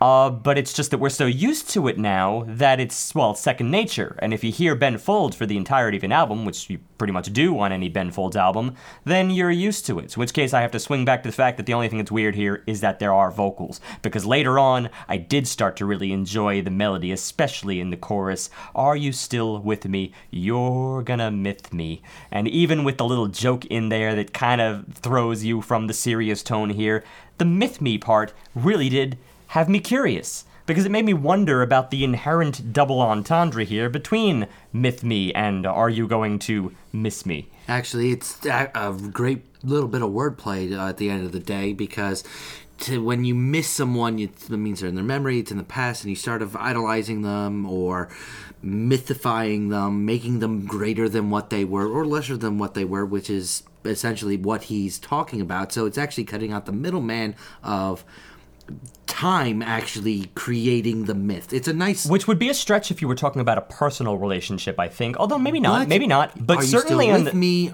I I'm the musician. He's actually introducing himself. He's the way fans say that they miss artists No, it- is very much like they make them a part of their mythology It works extremely well. I just don't know if it really does belong on this album because it feels like the oddball. It feels like it really doesn't bring anything to the table besides his voice, besides the actual artist showing up, which up until this point, I had no problem with him, you know, being behind the instruments. I had no problem with him actually being behind the curtain or in front of the orchestra or ensemble here because I don't think we're working a whole orchestra. Anyway, it feels like he had to I don't know, impose himself here a little bit too much. I I don't I don't really I hardly want- think that appearing in the final track of an album is an imposition. I, I- mean, it, other, other, otherwise, worse. otherwise, I'm going to call you out that it's the same. It's essentially the same argument as as scattering by Prager that you guys were making to me, and that I wasn't even quite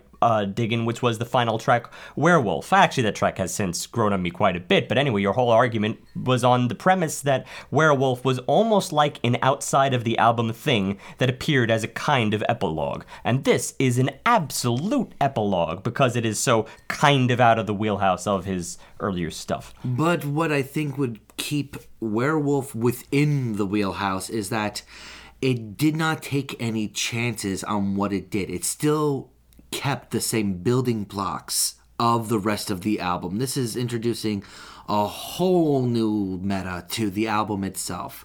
Myth Me is also removing a lot of the interplay between the strings and the piano that I had issues with before. Yeah, yeah, yeah, that but- piece yeah, but being those missing. things had been removed before, so it's not uh, alienating. It was the removed album. before, and I had problems with Right. it. So why would I have less problems with All it? right, you were the one who started to get closer to this, you know, interesting uh, double entendre with the theme that you proposed, but now you're pulling back away from it. I want to just complete, like the let tr- us oh. complete the, the the rest of the lyrics here. Verse two. Fading till I disappear into the lake of missing tears. So better say a long goodbye instead of using songs to cry. Are you still with me? You're gonna myth me. And then you have a little bit of a violin flourish just in, in the gap here before what is kind of sort of a bridge. I just didn't have the stomach for life upon the star studded summit. So afraid I couldn't cut it. Well, maybe, maybe I'm not so cold blooded. I'm not so cold blooded. And then, almost sort of a spoken refrain, or maybe this is really the true bridge. Not actually, the last one was a true bridge. But this is strange because for all of a sudden, he's not singing. That's why I call it a spoken refrain. He's almost borderline rapping here. Although it uses some of the lyrics that are actually from earlier in the track. Better say a long goodbye instead of using these sto- songs to cry. These changes are so minuscule. I'm still addicted to the ridicule.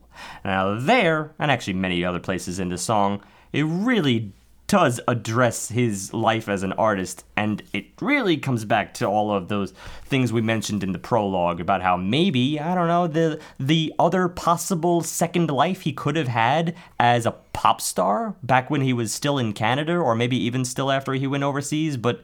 But he seems to indicate in this track didn't have the stomach for. Is that possible? I mean, it is.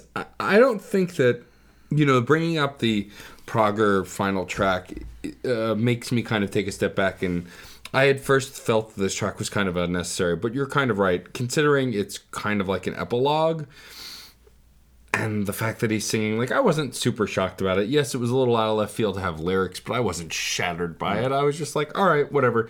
Here's another song. Because the instrumentation, though it's pretty much just piano, still doesn't feel foreign for what this album had provided before. Yes, there was no interplay between the strings and the piano, mostly because it was just piano.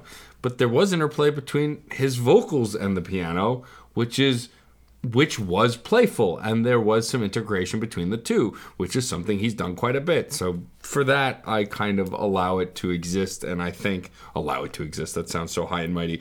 I think that it's not that as divorced from the flow of the album as i thought it was I actually did not think it was a bad track by any stretch. I thought it was a good song. I just it's weird to be on a classical album and say it's a good song. I know we're not supposed to use that word about classical stuff. It's their pieces. They're pieces, except They're this. tracks. but Except except this. this song. song right here. Uh, the, the real the real problem I have is that it's doing a lot of the same things I have with the other tracks that I have problems with, which is removing the conflict, I guess, between pieces. There isn't anything that's contentious. There isn't anything that is working off of another piece. Here the piano just complements his vocals so that everything flows very well. Think I don't of think see of this, if you will. An epilogue, or rather an epitaph. Is there conflict in that kind of writing? When you're writing about the dead, you know, when you're writing about the end of something, all is said and done. All that's left to do is just say, well, you know, he was a he was a great guy, or he was a rat bastard. I don't know. That like it's just a solemn period at the end of the sentence. I don't feel like I need musical conflict because really I've been given a summation all within the lyrics. I eh, I'll I'll concede that point, but one little point of contention I have with that kind of an explanation is that when you have this epitaph, when you have this finality, well, with one person, maybe maybe you're talking about a eulogy here. Even I would even say that might be uh, an appropriate thing because it feels kind of death-like. Here That's what kind of was I was ways getting to. here this kind of death of the album feels like well okay he's done if you're going to go in that direction, having a finality, having so firm a period on something that really was drawing all over the place, and even the worst parts of this album were like really good. They were very well composed, and it's another one of those situations where I have problems, but honestly, the quality of the composer is far outstripping of most of these problems. This final track feels like he doesn't want to do more in a lot of ways. Where life has to go on. There's so much life in this album. There's so much evolution in this album. This conflict where you're seeing forced evolution where the the pieces have to keep reinventing themselves, keep building upon themselves because of what the other pieces are doing. I think that's where, when I start finding the pared down, where I'm not seeing that conflict, I'm being disappointed because there's no forced evolution. There's no there's no strife going on here. I, I love the Darwinism that you find in the earlier parts of the album so much more strongly because they're pushing one another back and forth, back and forth to be better than what they were earlier. And that I just start seeing it slack off as we go past track six, eight, and nine. Really didn't have that that forceful evolutionary drive. It, it, feels like a lot of those instincts were gone, and that's why Myth Me really kind of felt flat for me. It, it would it was definitely missing that that core element, that core theme that I really didn't think I had in this album. That was one of the problems that we were talking about off air arc and theme. We brought it up earlier, but I saw the arc was amazing throughout this piece, but the theme was kind of lacking, and we I discovered it over our discussion that it really I really feel like it is that concept I just proposed to you that one piece is always pushing the others to do better, and where it falls flat. I am just really disappointed because it it reaches such heights when it, they're working. So for that, 4.5. I really don't feel like it's doing anything that warrants it above that 4 5 yet. But he's really, really well composing something that honestly should be extremely familiar and doesn't come off that way. Alrighty, my turn. So, I mean, up front, I don't think I had as many conflicts with the l- less liked tracks that both John and Steve seem to have a problem with. 8 and 9, while, yes, not as good as the other tracks, I still enjoyed because their length didn't, for me at least, make me feel like they overstayed their welcome. Um, as far as an album as a whole and talking to theme, I think the arc is more important here because like Steve said, the album is called Chambers. It's a collection of chamber music, and so I think the compilation nature is intended. I, I want to say that there could have been some kind of through line based on the song titles, but you know, as we go further into the album, it seems like he just likes being punny or clever, and it's more about that than actually creating a through line for the album. Um, Steve turned me around on Myth Me a bit. I thought it felt kind of frivolous initially, but now that I look at it through those eyes, I kind of get why it's there. Um, there's no denying the virtuosity of of Chilly. I think that this album is phenomenal for that and as far as contemporary classical, the greatest oxymoron to ever exist, as Steve said earlier, this is a great example of it and I think what really makes this stand out and puts it into the upper echelon for me is it doesn't there are moments that feel familiar but the album as a whole doesn't feel like it's been done before. It feels wholly new within a space that is playing off of something that's come before. You know i don't listen to this and go oh that's bach and that's beethoven and that's mozart. Like and doesn't every album really play off of things that came before to some extent. I thought we actually threw around less references today than usual. Yeah, I would agree. And that's why this, for me, has to be in the upper echelon. Um, as far as listenability and going back to it, I like having instrumental pieces on tap to always go back to. They're nice for long car rides when you want to have dialogue with who you're driving with, but you don't want to talk over words. Um, you can still keep it loud but hear each other. It's great background music as well as focusing music. And I think it's a versatility that a lot of instrumental music has that other pieces or songs do not. Um, so I'm going to be a little higher than John because I was very impressed by it, and I think that it's thoroughly doing things in a space that typically you find things stagnate or be predictable, and it's not. So for me, this is a 4.7. I think that I'd be more inclined to put it at a 5 if we didn't have these moments where, you know, it did dip into things that were a little more predictable or a little more uh, repetitive, but even those things were still virtuosically done. So I'm still impressed by. All right, I think I'm gonna confess that maybe I would have preferred to sit with this album for a little while longer. And I know that's, I mean, of course, Doug suggested it back in December. You know, we had a month, we had a kind of clumped week, but a lot of stuff was going on, so I didn't get to this until our normal, you know, week leading up to the episode event. But even though I did listen to it several times, I wish I had more time with it for the exact reason that it is a classical album. For instance, like I said, I listen to a lot of classical music. I can spend a lot of time just kind of immersed in that environment. And very often, those are not works that I can digest like in one or two or three or four goes. Like for a concerto, for uh, Ornstein's, I think it was first or second piano quintet, I had to sit with that for like three months. Three months. For a while, I was just stuck in the first movement. I couldn't even get to the second movement because I was still noticing details in the first movement. It's just the way classical music is for me. Um, there are rock albums that do the same thing, but uh, it's a lot more complicated with classical stuff.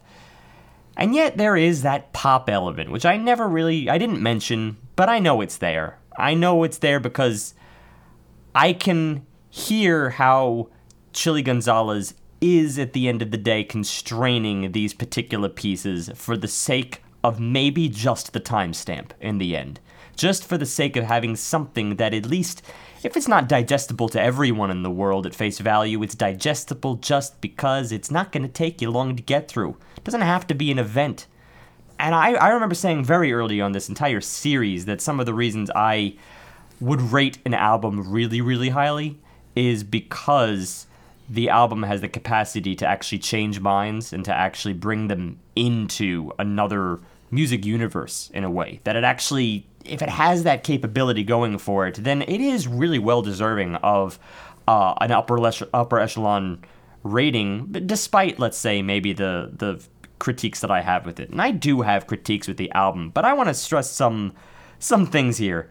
Track one, it was a prelude, but it was still a lot of shock and awe just because I was getting into his sound. I was getting involved with how with how he approaches the piano and how he approaches composition for the first time. So even the like the sudden ending, I didn't really care. I was happy to hear a, a modern fugue, and then really after that, it was an amazing streak.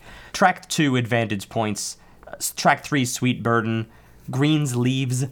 Uh, Freudian Slippers uh, even on to Solitaire and Odessa. I love these tracks. I love them to death. I don't have many critiques with any of them. So for that streak, I just don't get that on albums too much. And just the self awareness to place that many tracks in a row with such a complete story arc in and of themselves within a short period of time that doesn't have to last, you know, 10 minutes for your full on exposition, development, and recapitulation. It doesn't have to have any of that. It can be done in a much shorter span of time. I might have preferred certain things like to be developed even on those tracks, but I don't really care in the end because it was just too well done. It was too tightly arranged.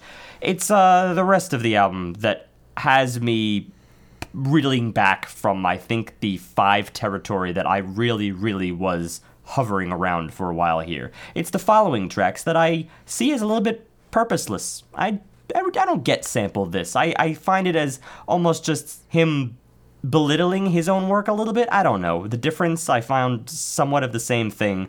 A bit of a pick me up back in Chilly, Cello Gonzales, and uh, Switchcraft was still pretty good. And I defend Myth Me at least in terms of tying the theme together, which maybe validates some of those previous tracks a little bit, but that's only in theme. It doesn't it doesn't address my core musical issues with those particular tracks. So uh, I'm a little bit split here, but I think at the end of the day, we simply don't look at music of this caliber on a nearly consistent enough basis, even though we have had some uh, upper echelon works. Prager is, is chief among them, so is Eno by second relation. But uh, this is a very different style that I would like to see a little bit more of, and I think one of the things I like most about it is that it isn't very equatable. Despite my Bartok references and my Erik Satie references, it's not that equatable to former classical musicians, to the dead musicians essentially. It's it's a it's a guy doing what he loves in the modern era and I think it has a wonderful place there.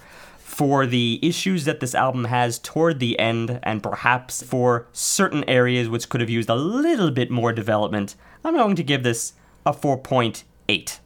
It's sitting there right now, but I have a feeling this might be making an appearance in the year in review. I I have I know it's really early in the year to be saying something like that, but I need to digest this a little bit more because on an album scale, it kind of is like I just listened to a symphony.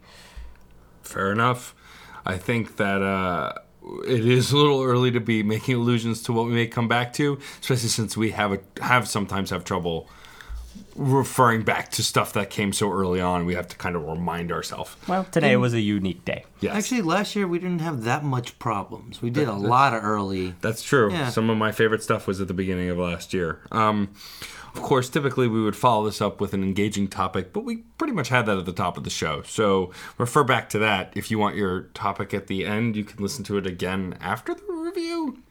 That's just stupid. That is ridiculous. anyway, um, and then following that, of course, we would typically have a spam email. So what's the spam email so I can make fun of it? We don't have a spam email today. I didn't include one last week for an obvious reason because it was just simply Doug. Uh, we do always have done real mail Yeah. when we have real mail in place of spam mail, and so we read Doug's announcement, uh, his recommendation. Um, but it made me think. All right, it's the beginning of the year. Maybe it's time to try something new because we've been doing spam mail for a long time now. We've been getting spam since 2010, really. That's how old the site is. And uh, we have had a spam filter working for a long, long time. And I have finally exhausted just about all of the spam that we received in all of those pre spam filtered days. And I think it's time to call it. We've been doing it since like episode 30. And uh, I don't know, uh, some- something about turning the spam filter off just to get more spam doesn't seem to make very much sense. I think it's time to replace the segment. So, Can we? Can We're we gonna play try this out. Uh, we should play taps at this moment. Pull. No wait, that's clay pigeon shooting. Oh, can we do that to the spam we have left? Can I shoot it? yes, Oh, yes, cool. absolutely. I got a light gun still from old NES. Anyway, what's our new segment? Our new segment is the music term of the day. I know it's a little bit trite because, of course, we've probably just gone through a laundry list of musical terms in our description of this album, but sometimes we need to step a little bit outside the box to look at terms that even we're not familiar with. I've owned a music dictionary for most of my life. It's been sitting on the bookshelf. It always helped me back when I was learning piano. Uh, but you know, there was I didn't always read it front to back. I'm not I'm not that insane. So, you know what? Let's just learn a little bit today. Let's transform probably the stupidest segment of this podcast into the most enlightening segment of this podcast. I'm going to learn something, you guys are learning something, and hopefully you all out there will learn something as well. L'istesso is the music term of the day. Can you Very- repeat that without inflection? L'istesso. You mean l'istesso? You can't do it that way. L'istesso. No, you don't- L'istesso. You're Italian, no, I'm yes, not. but I wouldn't but have we're all to do from Staten Island, so. It's l'istesso. L'istesso. There you go. There you go. What does Yeah, that see, mean? that was 'Cause nice. I've said it like eight had a times nice now. flow there. Same. Same. It Really? means same. Really? That's a dramatic term for something that means the same. It in music, it would typically uh, direct that the following movement in the piece should be played at the exact same tempo as the last, which is a strange term for me because that's really redundant. If you just never had it there, I would presume that the following movement or the following thing, whatever it is, should be played at the last tempo because a, not, a new tempo has not been indicated. But I guess between movements, mm, yeah, maybe you forgot what was on the last page. I don't know. For me, I can just start using that instead of when someone posts an emotionally related meme or GIF, and then people below it go same, same, same. I'll same, go same. l'istesso. Exactly. See, What's this great- could still be as enjoyable as, as the great spam is, segment. yeah, I could. I I'm not going to be posting it, so that I got that going for me. Wow. Okay. Well, Yeah. thank, thank you Just for owns all things internet. thank you Yeah. for that, Steve. Maybe this is something we can all get in on, or feel free to share us your music terms of the day or week or year um, with us online. Um, let us know if you are too mourning the loss of our spam email. Please write your hate mail for killing the segment to Steve at Dot Nagel at CrashChords.com. We're not supposed to do that. We already did that once today. We, we can't do it again. You can never do it too much. All right, let's We, talk. we about, can let him go next week then. We won't, we won't do it next week. all right, yeah, Okay, yeah. yeah. Two weeks in You a row, got we won't that. do You it. got that going, Steve. There If you want, if you want to read these things, you better get your No, Italian no, on we won't do the hate mail thing next Yeah, week. yeah, we won't make because we that did it common. twice. I got you, got you got a bye week. All right, it's your segment now, John. Okay, well, okay. I like to infuriate people. That's that much is true, and I also like my electronica, which is very true. And I also like to find odd corners of the internet, and that's how I found this next band. Because honestly, I couldn't find them together on anywhere but their Bandcamp website. Beatrice Dillon and Rupert Clervaux, with the album Two Changes. Now, there's a very specific reason why I chose this album. It's because it is 33, 34 minutes long and two tracks. Which sounds like it could be easy following this. Oh, but no, no, no. We Nay, don't nay, know. Nay, nay, nay. nay. Okay. Because certain words are being thrown around here, and that is experimental, electronica, and jazz. And yeah, I listened to I'll, I listened to it through and through, just just because I had to when I saw so many random things being thrown together. Now, as always, we groan at the work. We're excited for the listen. I don't know. At, at the end of the day, I don't know if this is even going to be enjoyable kind of music, but I think this will promote some very interesting yelling matches. I mean, discussions. All right. All right. Well, on that shocking note, um, check that out next for next week. Maybe you also, listener, may want to do your homework in advance as we. Yeah, trust me on this one. Yeah, it. w- w- the- the- this is going to be intense. I get a feeling. So uh, remember, as always, in my very most exhausted voice, music is life, And life is good.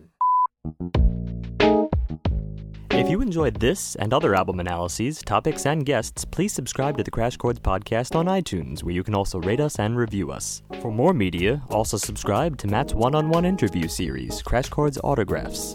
To receive emails on all new content, subscribe at the top of our homepage. Also, receive updates by liking us on Facebook, following us on Twitter at Crash Chords Web, our Tumblr, and our YouTube channel. And remember, keep the discussion going, because music is life, and life is good. If you have any questions or comments, feel free to share them in the comment board below each post. Otherwise, email us directly at admin at.